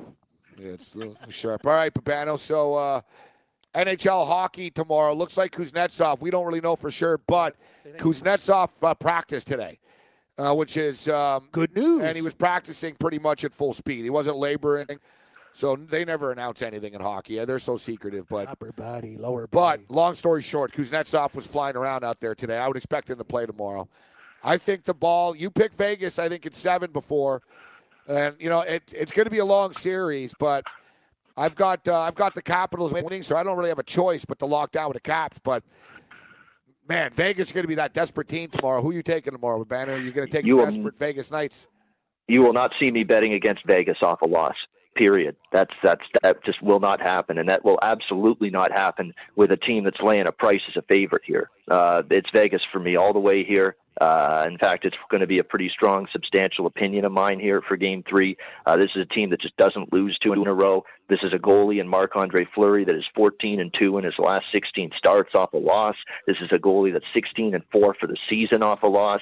This is a team that consistently, with Gerard Gallant, makes adjustments, tweaks the lines, makes adjustments with their line combinations to get the right result the next game. I think you're going to see Gallant make a few changes, try to balance the scoring a little bit more. It's a team that's now not scared of going on the road and winning on the road. Just ask the Winnipeg Jets. And one more thing everyone's talking about the long travel, which Vegas isn't used to. Well, they flew out there yesterday. They have two full days to acclimatize themselves with Washington, with the Eastern time zone. And oh, yeah, it's a 5.05 p.m. Pacific time start here on Saturday night. No different than the start times of games one and two.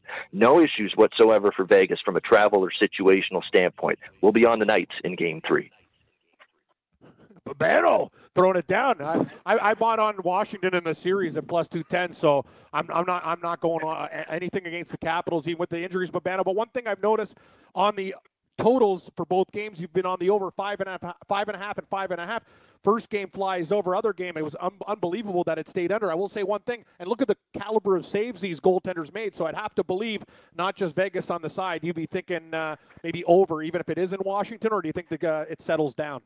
It's it's a tricky cam with the total. I'm very lukewarm on this total. If I play it, I'd look over five and a half. But and the but, but by the way, these first two games of this series, there's been more than enough quality shots, quality scoring chances for both of these games to go over. Game two, it was very uh, unfortunate for over betters that it didn't go over because Braden Holtby was phenomenal uh, in the third period of that game. The stick save on Tuch to preserve that lead. More than enough chances to put that game over. You're not betting an under, I think, in this series, guys, based on based on the pace of play and the scoring chances generated. You're not betting an under because these teams can't generate offense because they are.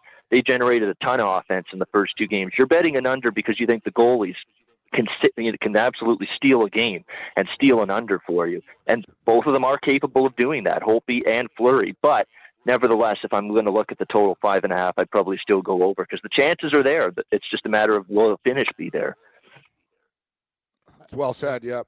I can tell you one thing, guys, too. That that first goal, the first goal that we lost with Washington, I'm not doing those bets again. I'd rather do first period plays in them because then the dog, like say you take Vegas in the next game, right? Babano, you can even do the half puck line, probably laying about 60 or 70 cents there. It's a high, you're a winner. Whereas a, a lot of the time it's a coin flip. So more, more, more first period plays rather than uh, first goal plays for me. That burned my ass that last game.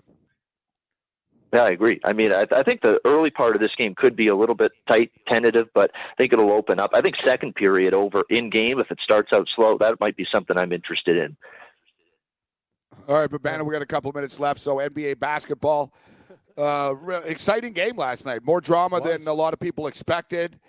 I thought it was sort of going to be an anticlimactic, um, you know, finals, uh, but there was a lot of intensity.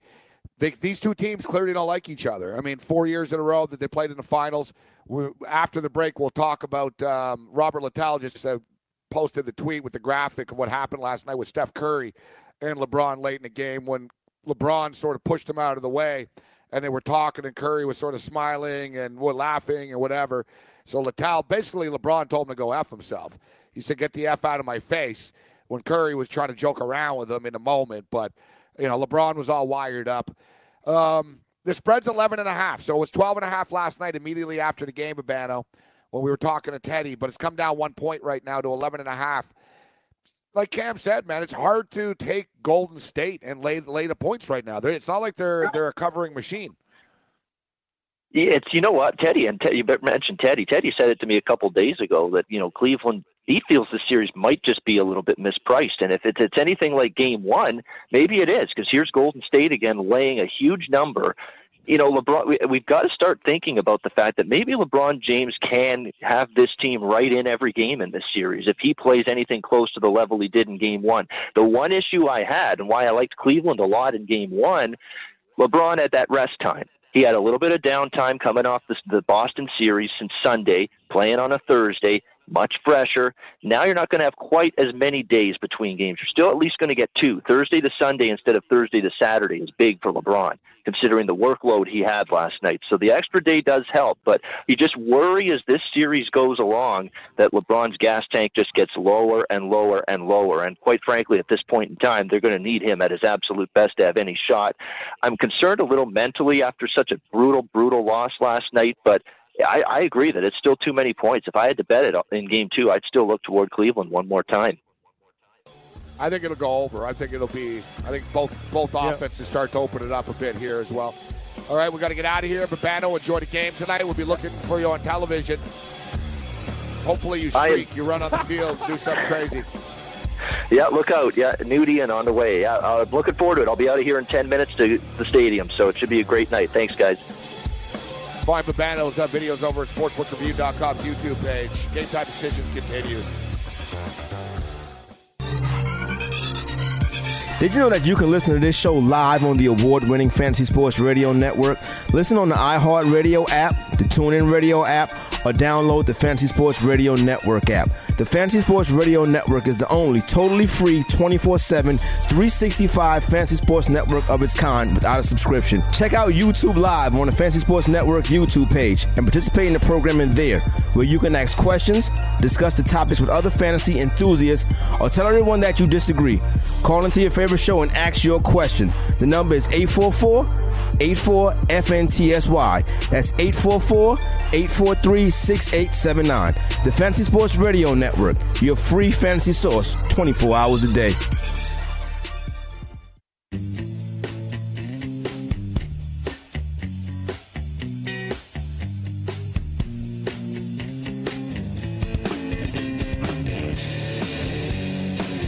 Our patio got so hot this summer we couldn't use it. Sunsetter, I approve. Me too. Find a backyard, I'd get the sunsetter. I'm going to tell you something. If you have a backyard, don't be a loser and eat the sun's chalk. Get a sunsetter. The sun's chalk is strong. 90% of the people get burned by the sun's rays. Don't be a loser.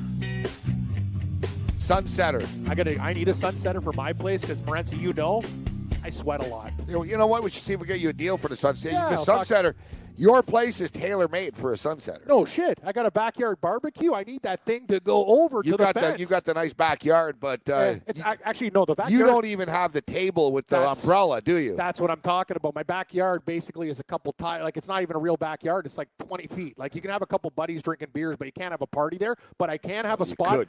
Of course you can, because you don't have a sunsetter. That's what you I'm ta- That's what I'm talking about. If I get the sunsetter right over there to the fence, I have a tarped party and I can rock that area hard. Man, the Filipino dudes and the Polish guys would be coming over all the time. They want to hang out under the, the sunsetter and play cards. Hey Cam, you don't have to come to my garage anymore.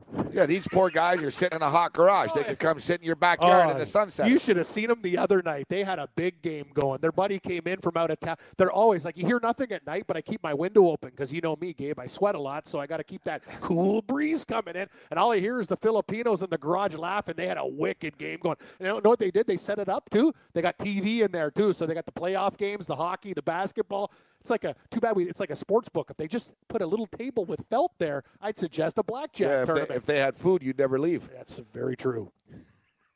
All right, so Major League Baseball this evening, you talked about it. You came close to hitting a big, big uh, Uh, parlay. Great, great nights in baseball the last few days. Want to keep the train rolling. Big parlay uh, last night. Uh, Cleveland Indians and the Minnesota Twins continue. Um,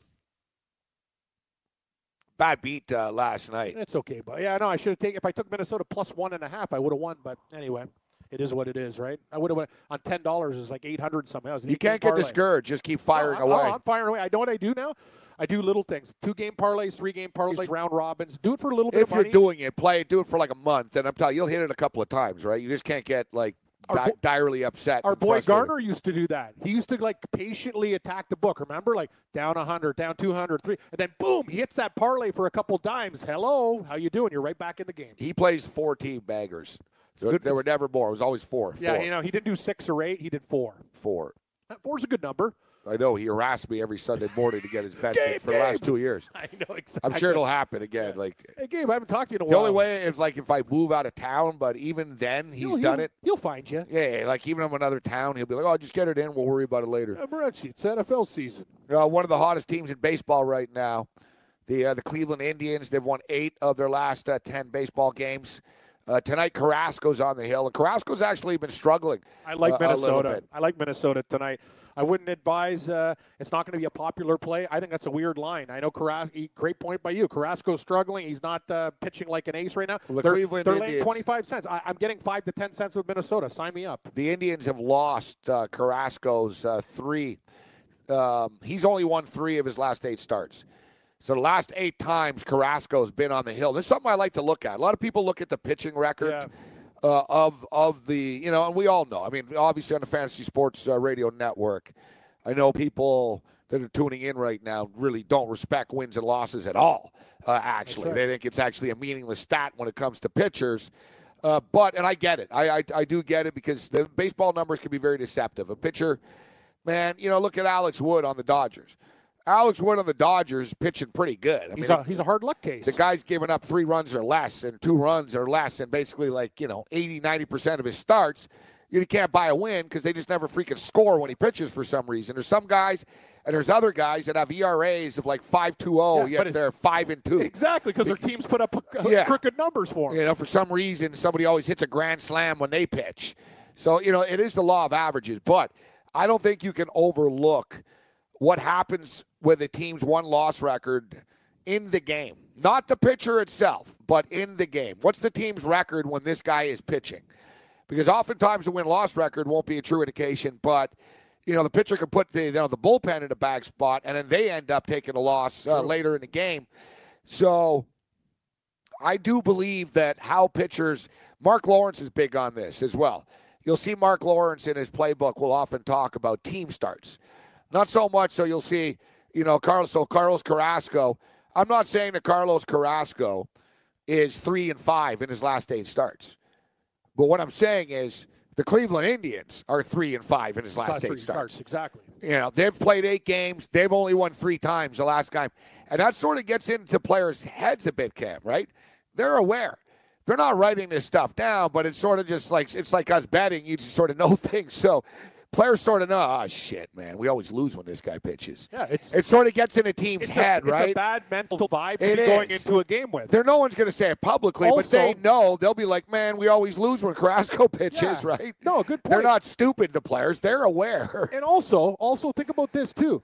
Minnesota lost last night, but they're a confident team saying we were down eight nothing with our gas can We got Berrios there. on the hill yeah, tonight. and Berrios is a good pitcher. They came back with eight runs against the Indians to lose that game nine to eight. You don't think Minnesota thinks they can get runs off a pitcher that hasn't been pitching well, sure, the Indians are a better team. But I'm getting a home team. I think a desperate You know what's crazy, though? plus money Carrasco pitched his best game of the year. against Minnesota. Yeah, it was the game that was in Puerto Rico.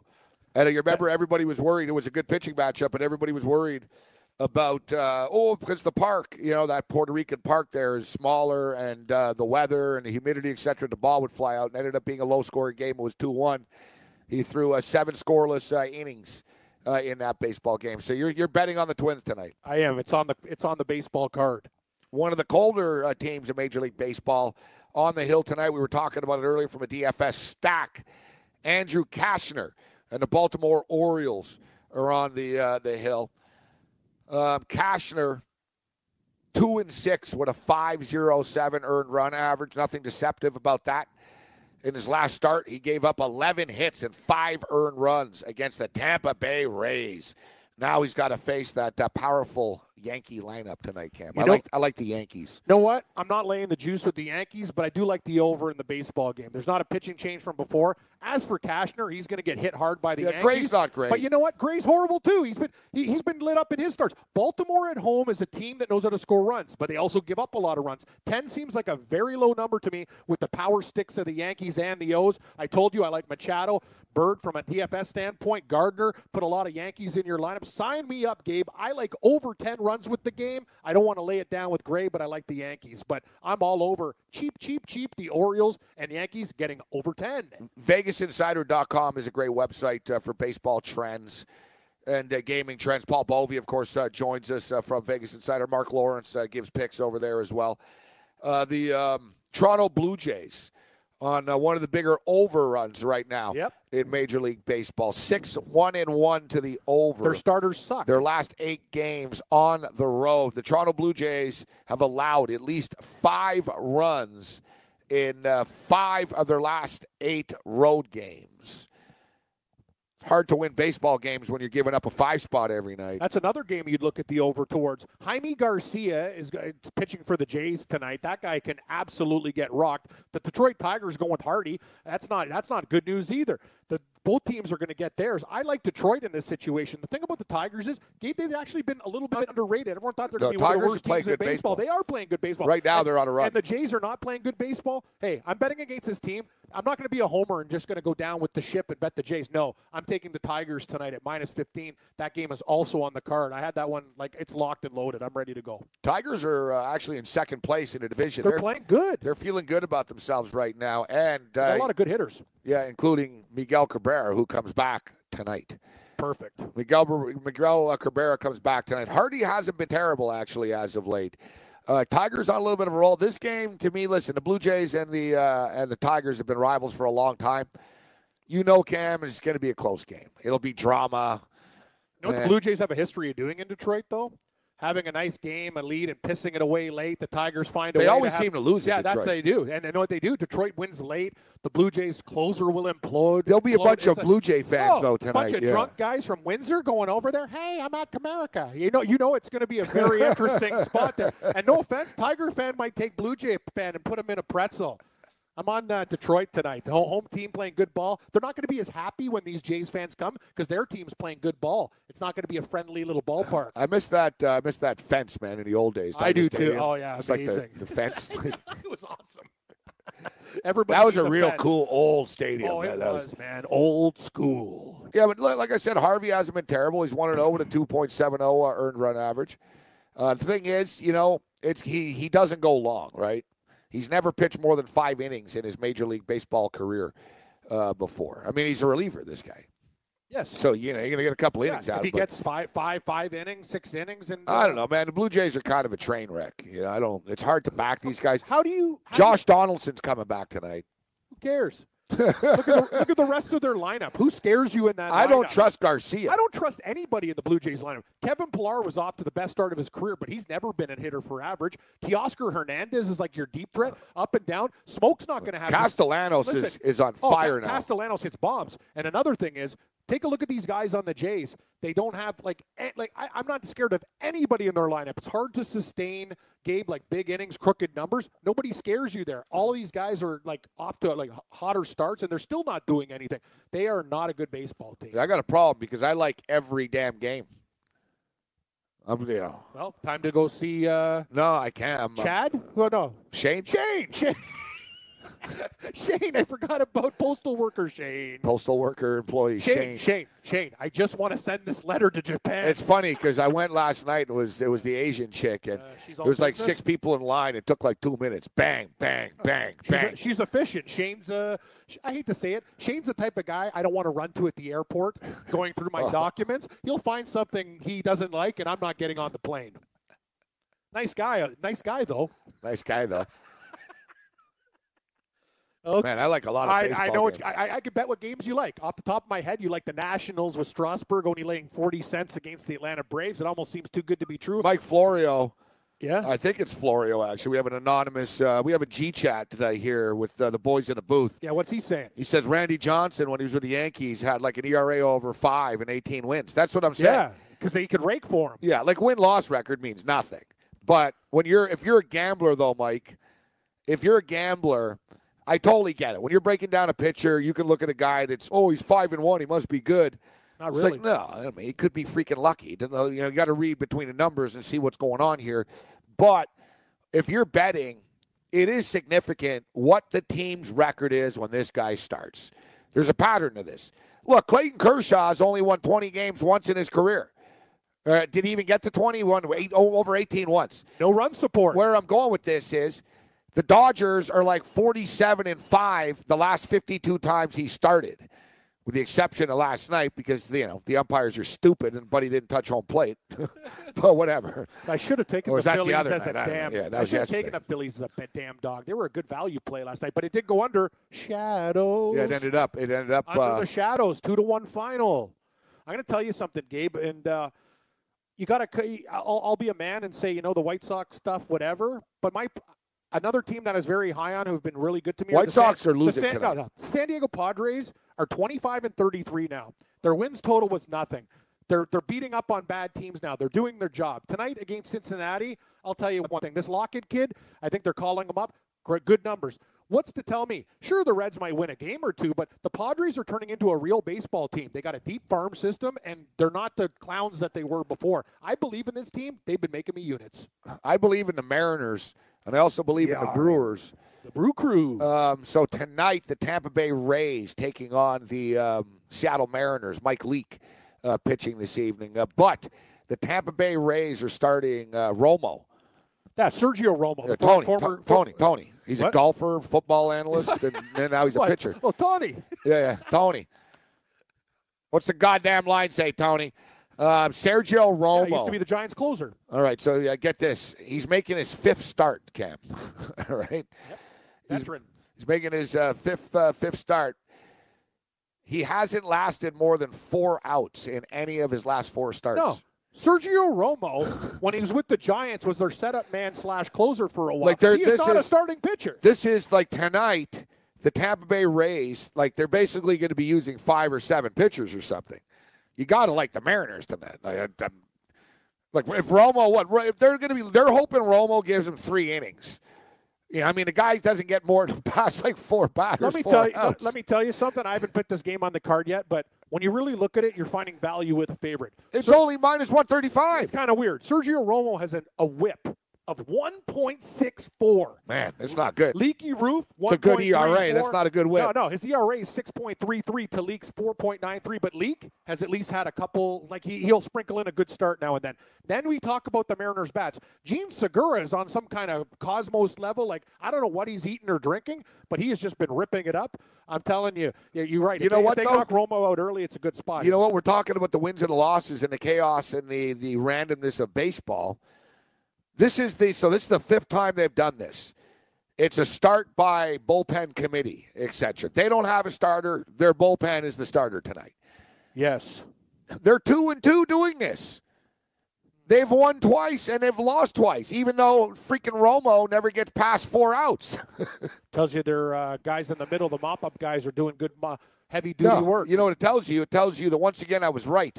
Like as I was saying off the top of the program, don't load up on a specific baseball game, man, because baseball is merry-go-round Russian roulette, bro. yeah, it is. Put the same amount on every game every night. You start, oh, I really like this game. I'm going to go Sunday night baseball. I'm going to put 400 on it instead of the 75 bucks. You're going to end up losing. lesson.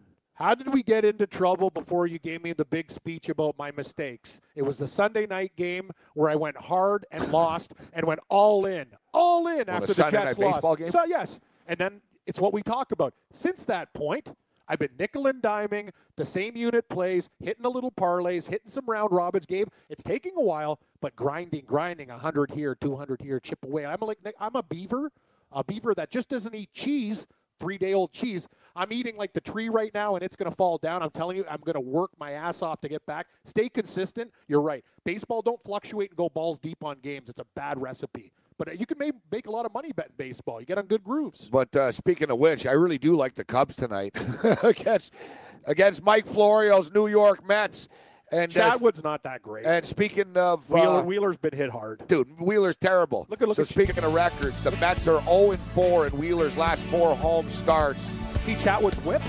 The uh, the Mets are winless in Wheeler's last five outings. He's given up 18 runs. 1.76. Chatwood will be fine. He'll be fine.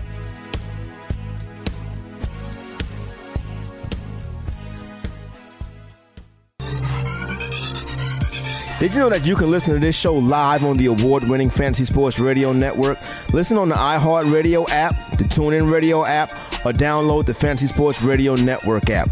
The Fantasy Sports Radio Network is the only totally free 24 7, 365 fantasy sports network of its kind without a subscription. Check out YouTube Live on the Fantasy Sports Network YouTube page and participate in the programming there, where you can ask questions, discuss the topics with other fantasy enthusiasts, or tell everyone that you disagree. Call into your favorite show and ask your question. The number is 844 84 FNTSY. That's 844 843 6879. The Fantasy Sports Radio Network, your free fantasy source 24 hours a day.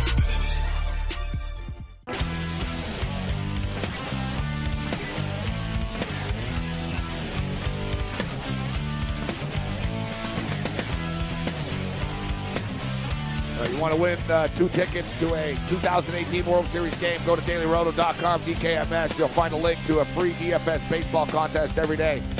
Contest sponsored by DKMS. Looking for your help in a fight against blood cancer. For many patients, a bone marrow transplant is the best chance for survival. 30% of patients can find a matching donor in their family. 70%, nearly 14,000 each year, must rely on a benevolent stranger to step up and donate. Find out how you can help and uh, play free DFS contest with a shot at winning two tickets to a 2018 World Series baseball game. Go to dailyroto.com, DKMS. That's dailyroto.com, DKMS. I wish a benevolent stranger would leave me some money. That'd be a real good start. Well, considering how much you drink, you'll probably uh, need a. Uh, you'll need an organ. Benevolent stranger to give Yeah. me a, a, an organ? Yeah, you'll probably uh, you'll probably be in need at some point of somebody's body part. A kidney? Well, you've already lost part of your tongue, so It's true. As cannibal, start. as cannibal Cam, you know, it's I got a lot more problems than a tongue. it's a start. So money's starting to come in on the Yankees here this evening, and with good reason. We were talking about it. Uh, Cashner, somewhat uh, somewhat flammable. Oh, very flammable. Now we talked about numbers and what the numbers mean. Now let's get into some of these crazier numbers, and uh, we'll see if Cam uh, what Cam's opinion is. What Cam's opinion is whether this means anything. The Houston Astros are 10 and 0 since September the 2nd, 2017 off a home game in which they had multiple multiple run innings. I'm gonna tell So you, if they had if they scored more than scored more than two runs or more in two of the innings in a baseball game, they are ten and zero in the next game since then. Buying or selling that? I'm buying the. I'm, bu- I'm I'm buying. I know it sounds like a crazy stat, but I think the Astros are in a good situation. Chris Sale's one of the best pitchers in the game, but have you seen Gerrit Cole's numbers? Five and one, 2.05 ERA, and a WHIP of 0.83. Even Sale's got nu- numbers that aren't on any comparable. They're great, but not compared to Gerrit Cole. You're only laying 25s at home. The Astros at home tonight. I think they want to make a statement because a lot of people like the Red Sox. Give me Houston. Talking about liking the Chicago Cubs tonight with my boy Chatwood. Chat, Uh, Chatwood. Chestnuts roasting. The- Chad Chatwood's fire. The New York Mets are 0 15 since May 15, 2014, as a home dog. Past the first game of a series, coming off a game as a dog in which they had six or fewer hits. I got to tell you, Gabe. It's kind of confusing. Nah, it sure is. Like that, that, made my head hurt, kind of like putting the lineups together. But I got a weird feeling Well, I could basically put it in, in context Yeah. here. All right. So if they're a home dog in the first game of a series and they're coming off a game in which they were an underdog and they had six or fewer hits, they always lose. They're 0 15 since. really? I'm not buying that one. I got a weird feeling that uh, Who, Wheeler? I I don't care about Wheeler. I, I, am telling you, the Mets are actually have a couple hot hitters. Nimmo's been on fire. There's a couple guys that are very scary. Chatwood, I, I have a, I don't like this Cubs line. There's something that smells really weird about it. I don't like it at all, and I think it's a trap. I think the Mets are the play. This is a hardcore one in which I've never really heard someone break down this number before. The Giants are 8 and 0 since September the 11th, 2017, when Chris Stratton starts after he averaged more than 4 pitches per batter in his last start. Wow, that blew me away. I'm going to tell you So a lot of pitches, throwing balls, a lot of pitches, you know, like- Stratton- I- I- Phillies are going to be a popular play tonight. I like the Giants tonight. I think Stratton. I'm telling you, I like a I- like. I'm looking at home teams tonight. Mariners, like I'm like I think only a couple visitors are have a chance like are going to win the game. Maybe the Brewers, a couple others. I like a lot of home teams tonight. I might blindly like pull an owning Mahoney and do the old round robin with home teams and hope for the best. Interesting tonight, uh, the Dodgers. Uh, Dodgers, uh, Dodgers and the Colorado Rockies. Now, what's the deal with this? The Dodgers keep changing pitchers here. I was under the I'm impression seeing Alexander. it was supposed to be this Santana dude. Alexander. Yeah, Santana was four thousand dollars on DraftKings Really? earlier in the day. Yeah, we have a pitching change to Alexander. So uh, interesting stuff. The Dodgers tonight going up against your boy Tim Anderson. Alexander, not a big sample size, 1 0 4 ERA of 405, 150 whip. Anderson's numbers aren't too bad at Coors 3 and 1, 4, 472 one, with a 136 whip. That's a very tough game. Colorado is a, a, a great home team to bet on, but the Dodgers, I think, are really going to come around. Fifty one hundred dollars. For Alexander? But he's pitching No, at Coors. Ty- Tyler Anderson's fifty one hundred dollars. Uh, I don't want to pitcher at Coors Field, though. Not tonight. Scott Alexander, four thousand. Oh, he sounds like the bargain basement item. He's right at the bottom. I don't know. I don't understand. Like I said, uh, Dennis Santana was expected to get the start. Um, but Alexander, they're doing what uh, Tampa's uh, doing. As Alexander Cam has never pitched more than 27, 27 pitches In his whole career, in an inning. He's never like when he's a relief guy.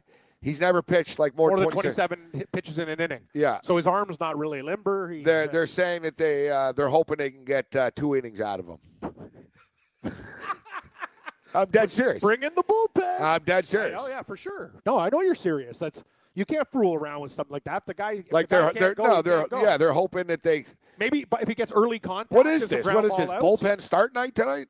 It actually is. It really is. That game's a pick 'em too. You're getting you know, I'm a Dodger fan, but the Dodgers are money burners. You get the Colorado Rockies at home, minus one ten. You get Tyler Anderson on the hill against a dude that has never pitched more than 27 pitches in his damn career. Yeah. I, I know. And, and and listen, if I'm some stupid idiot sitting here and I know he's never pitched more than 27 pitches before, you know what the Colorado Rockies do? And they're going to say, you know what? Take a bunch of pitches early on this guy.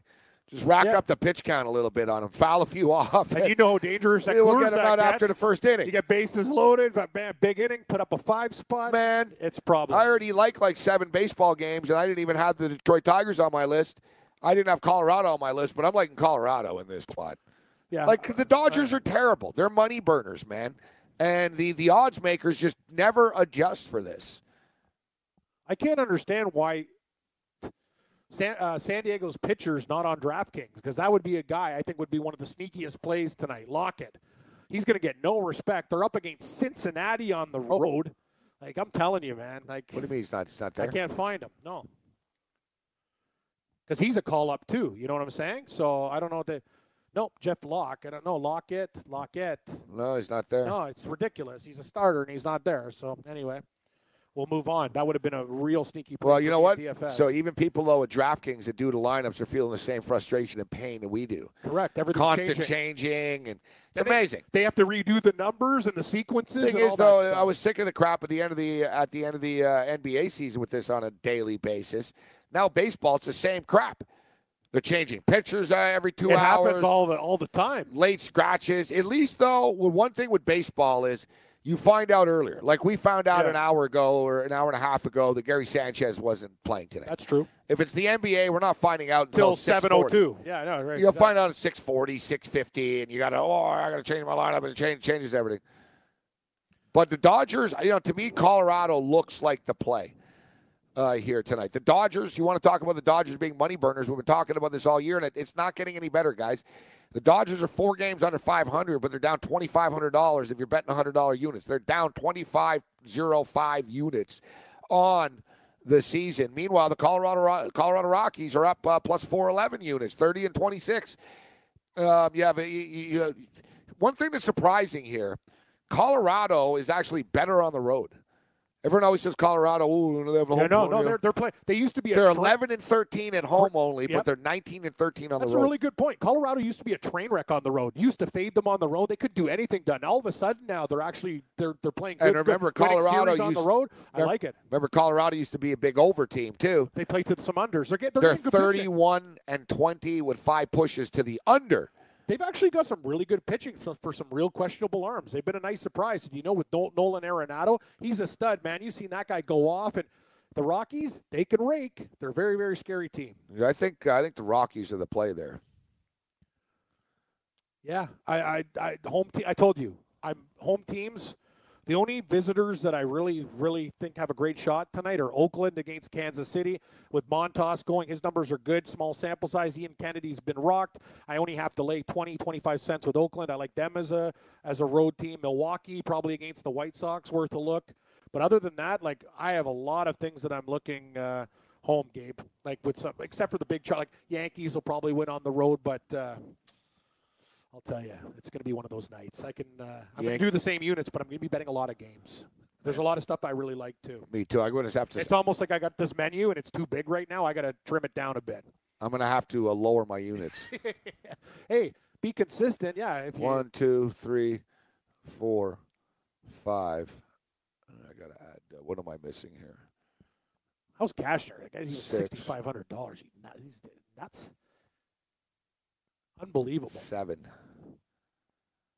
Yeah, I like seven baseball games. It's a lot of baseball. New York Yankees, Yep. Chicago Cubs, Detroit Tigers, Washington Nationals, Milwaukee Brewers, Colorado Rockies, Seattle Mariners. And I swear to God, people listening right now are betting this stuff because the lines keep moving every two seconds. I got to get these bets in now. Now. Out of my way. I'm gonna, I might take a shot there. That's uh, very dangerous. It's riveting radio. Yeah, sure, no, it's good radio. I, I, I think the Giants could beat the Phillies. I think Phillies are going to be a popular play. I'm taking the Padres tonight. They've been a home Warriors. Going to take the Seattle Mariners. Sure, why not? Texas. sure, why not? Texas Angels don't really uh, have a, our, our buddy uh, Big Bartolo, Big Sexy's on the hill tonight, man. Guy's whips 0.93. You know what? He is a physical specimen. I don't care about the stem cells. Oh, yeah, Bartolo. Bar- Yeah, he's losing. Yeah, I like Bartolo Angels. Colon is amazing. That's another game that I'm on. I like the Angels. Angels, yeah, with uh, Barría going. Yeah, he's, his numbers are pretty solid. Very solid. Dude, Bartolo Colon always pitches well, and people say, and then he always hits a Nope. wall. One of these nights, he's going to get shredded for like 13 runs. Know what he also does? He plays against one team really, really well, and the other Seattle. He owns Seattle, yeah, but, but he doesn't not so own the. Angels. No, he does not own the Angels. Mike Trout's uh, 10 for 18 against him with three home runs. That's dangerous. Got to wake up early in the morning, Cam. Yeah, well, the, the early bird gets the worm. Well, I have Mike Trout in my lineup Yeah, today. That's why so I'm aware I'm quite aware. Yeah, you got the DFS hour cooking in a few minutes. You're ready to run. You rock. know who else I have on the Angels? I kind of should give it it's a tease, but it's a great uh, nickname. Value Valbuena. Oh yeah. Oh, well, think about Valbuena is when he's come back Value to the lineup. Valbuena. Actually, he was in the doghouse Very, for a very while. cheap. No, and he hits. He, he's had He a, hits he- home runs, He had yeah. a multiple home run game against the Tigers. He's actually been playing pretty good baseball right now. You'll get him at a real cheap price. I like that. Nice, a nice cheap uh, plug to fill in. I've also, I also have a NASCAR lineup uh, for people. I like that. So have you called your Uber?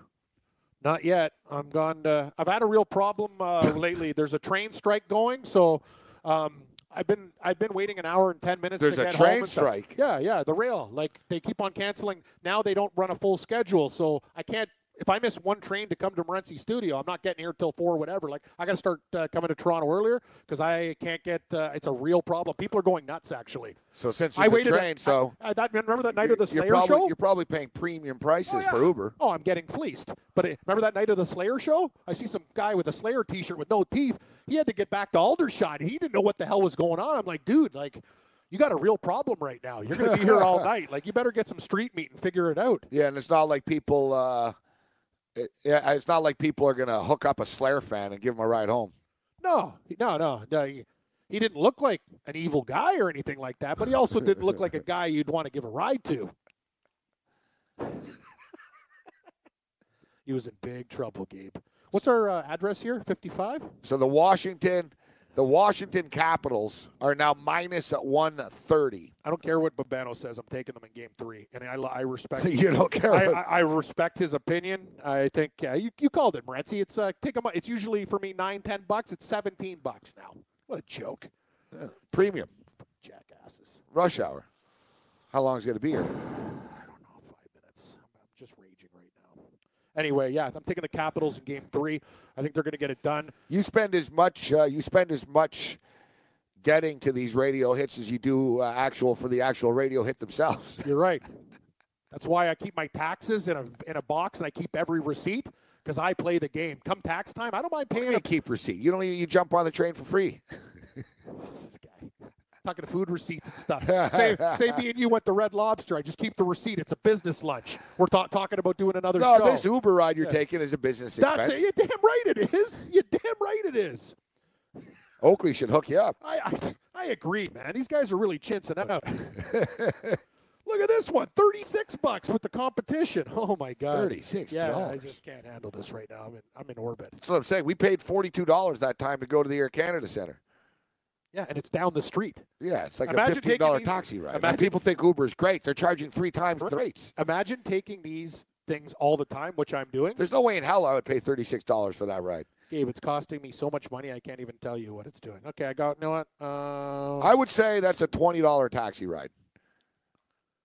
yeah, I just got. I just got one for fourteen. Save three bucks. You All got- right, it's yeah, it's like the stock market. It goes up and down. Oh, up and people, down, up uh, and down. people are- Oh, oh, yeah, they- people are competing for my business, which I hope. And I hope a guy doesn't show up with a that Korean guy with the two golf gloves, going, "Oh, I hit hundred balls today," and guy's driving it up on curbs. I don't care what you did at the golf dome.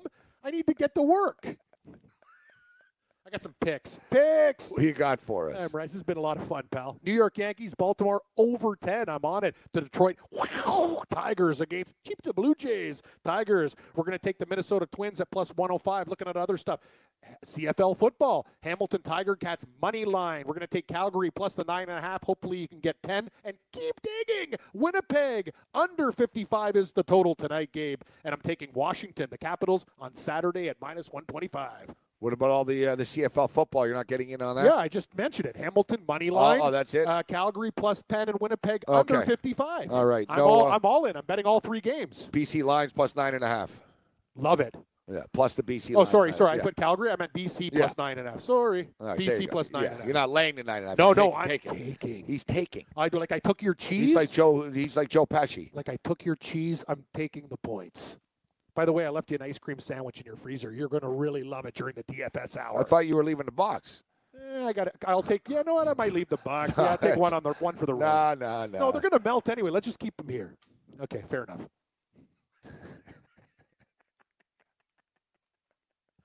Ah, yeah. I, I just uh, there's yeah. Baseball looks really tempting, man. I might add a couple games to the slate. I, when I get home, get a couple in me. I have a feeling it's going to be a baseball night. I'm just going to be sitting there and betting these late games. It's going to be a lot of fun. It's going to be a good night, Morency. Positivity, positivity. Evidently, a UFC fighter. There's actually a UFC. There's a UFC card in Utica. yeah, tonight. What time does it go off at? I keep forgetting about this card. You're like, what the other card in Utica? yeah, it's not exactly the. Uh, The creme de la creme. no, but pretty cool that the UFC's gone to Utica at least. I like that. Uh, Terrell Owens wants to come back to the National Football League. That's not happening.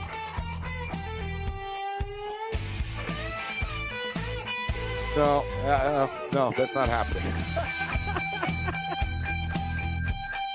There's a better chance of you hooking up with Cardi B than T.O.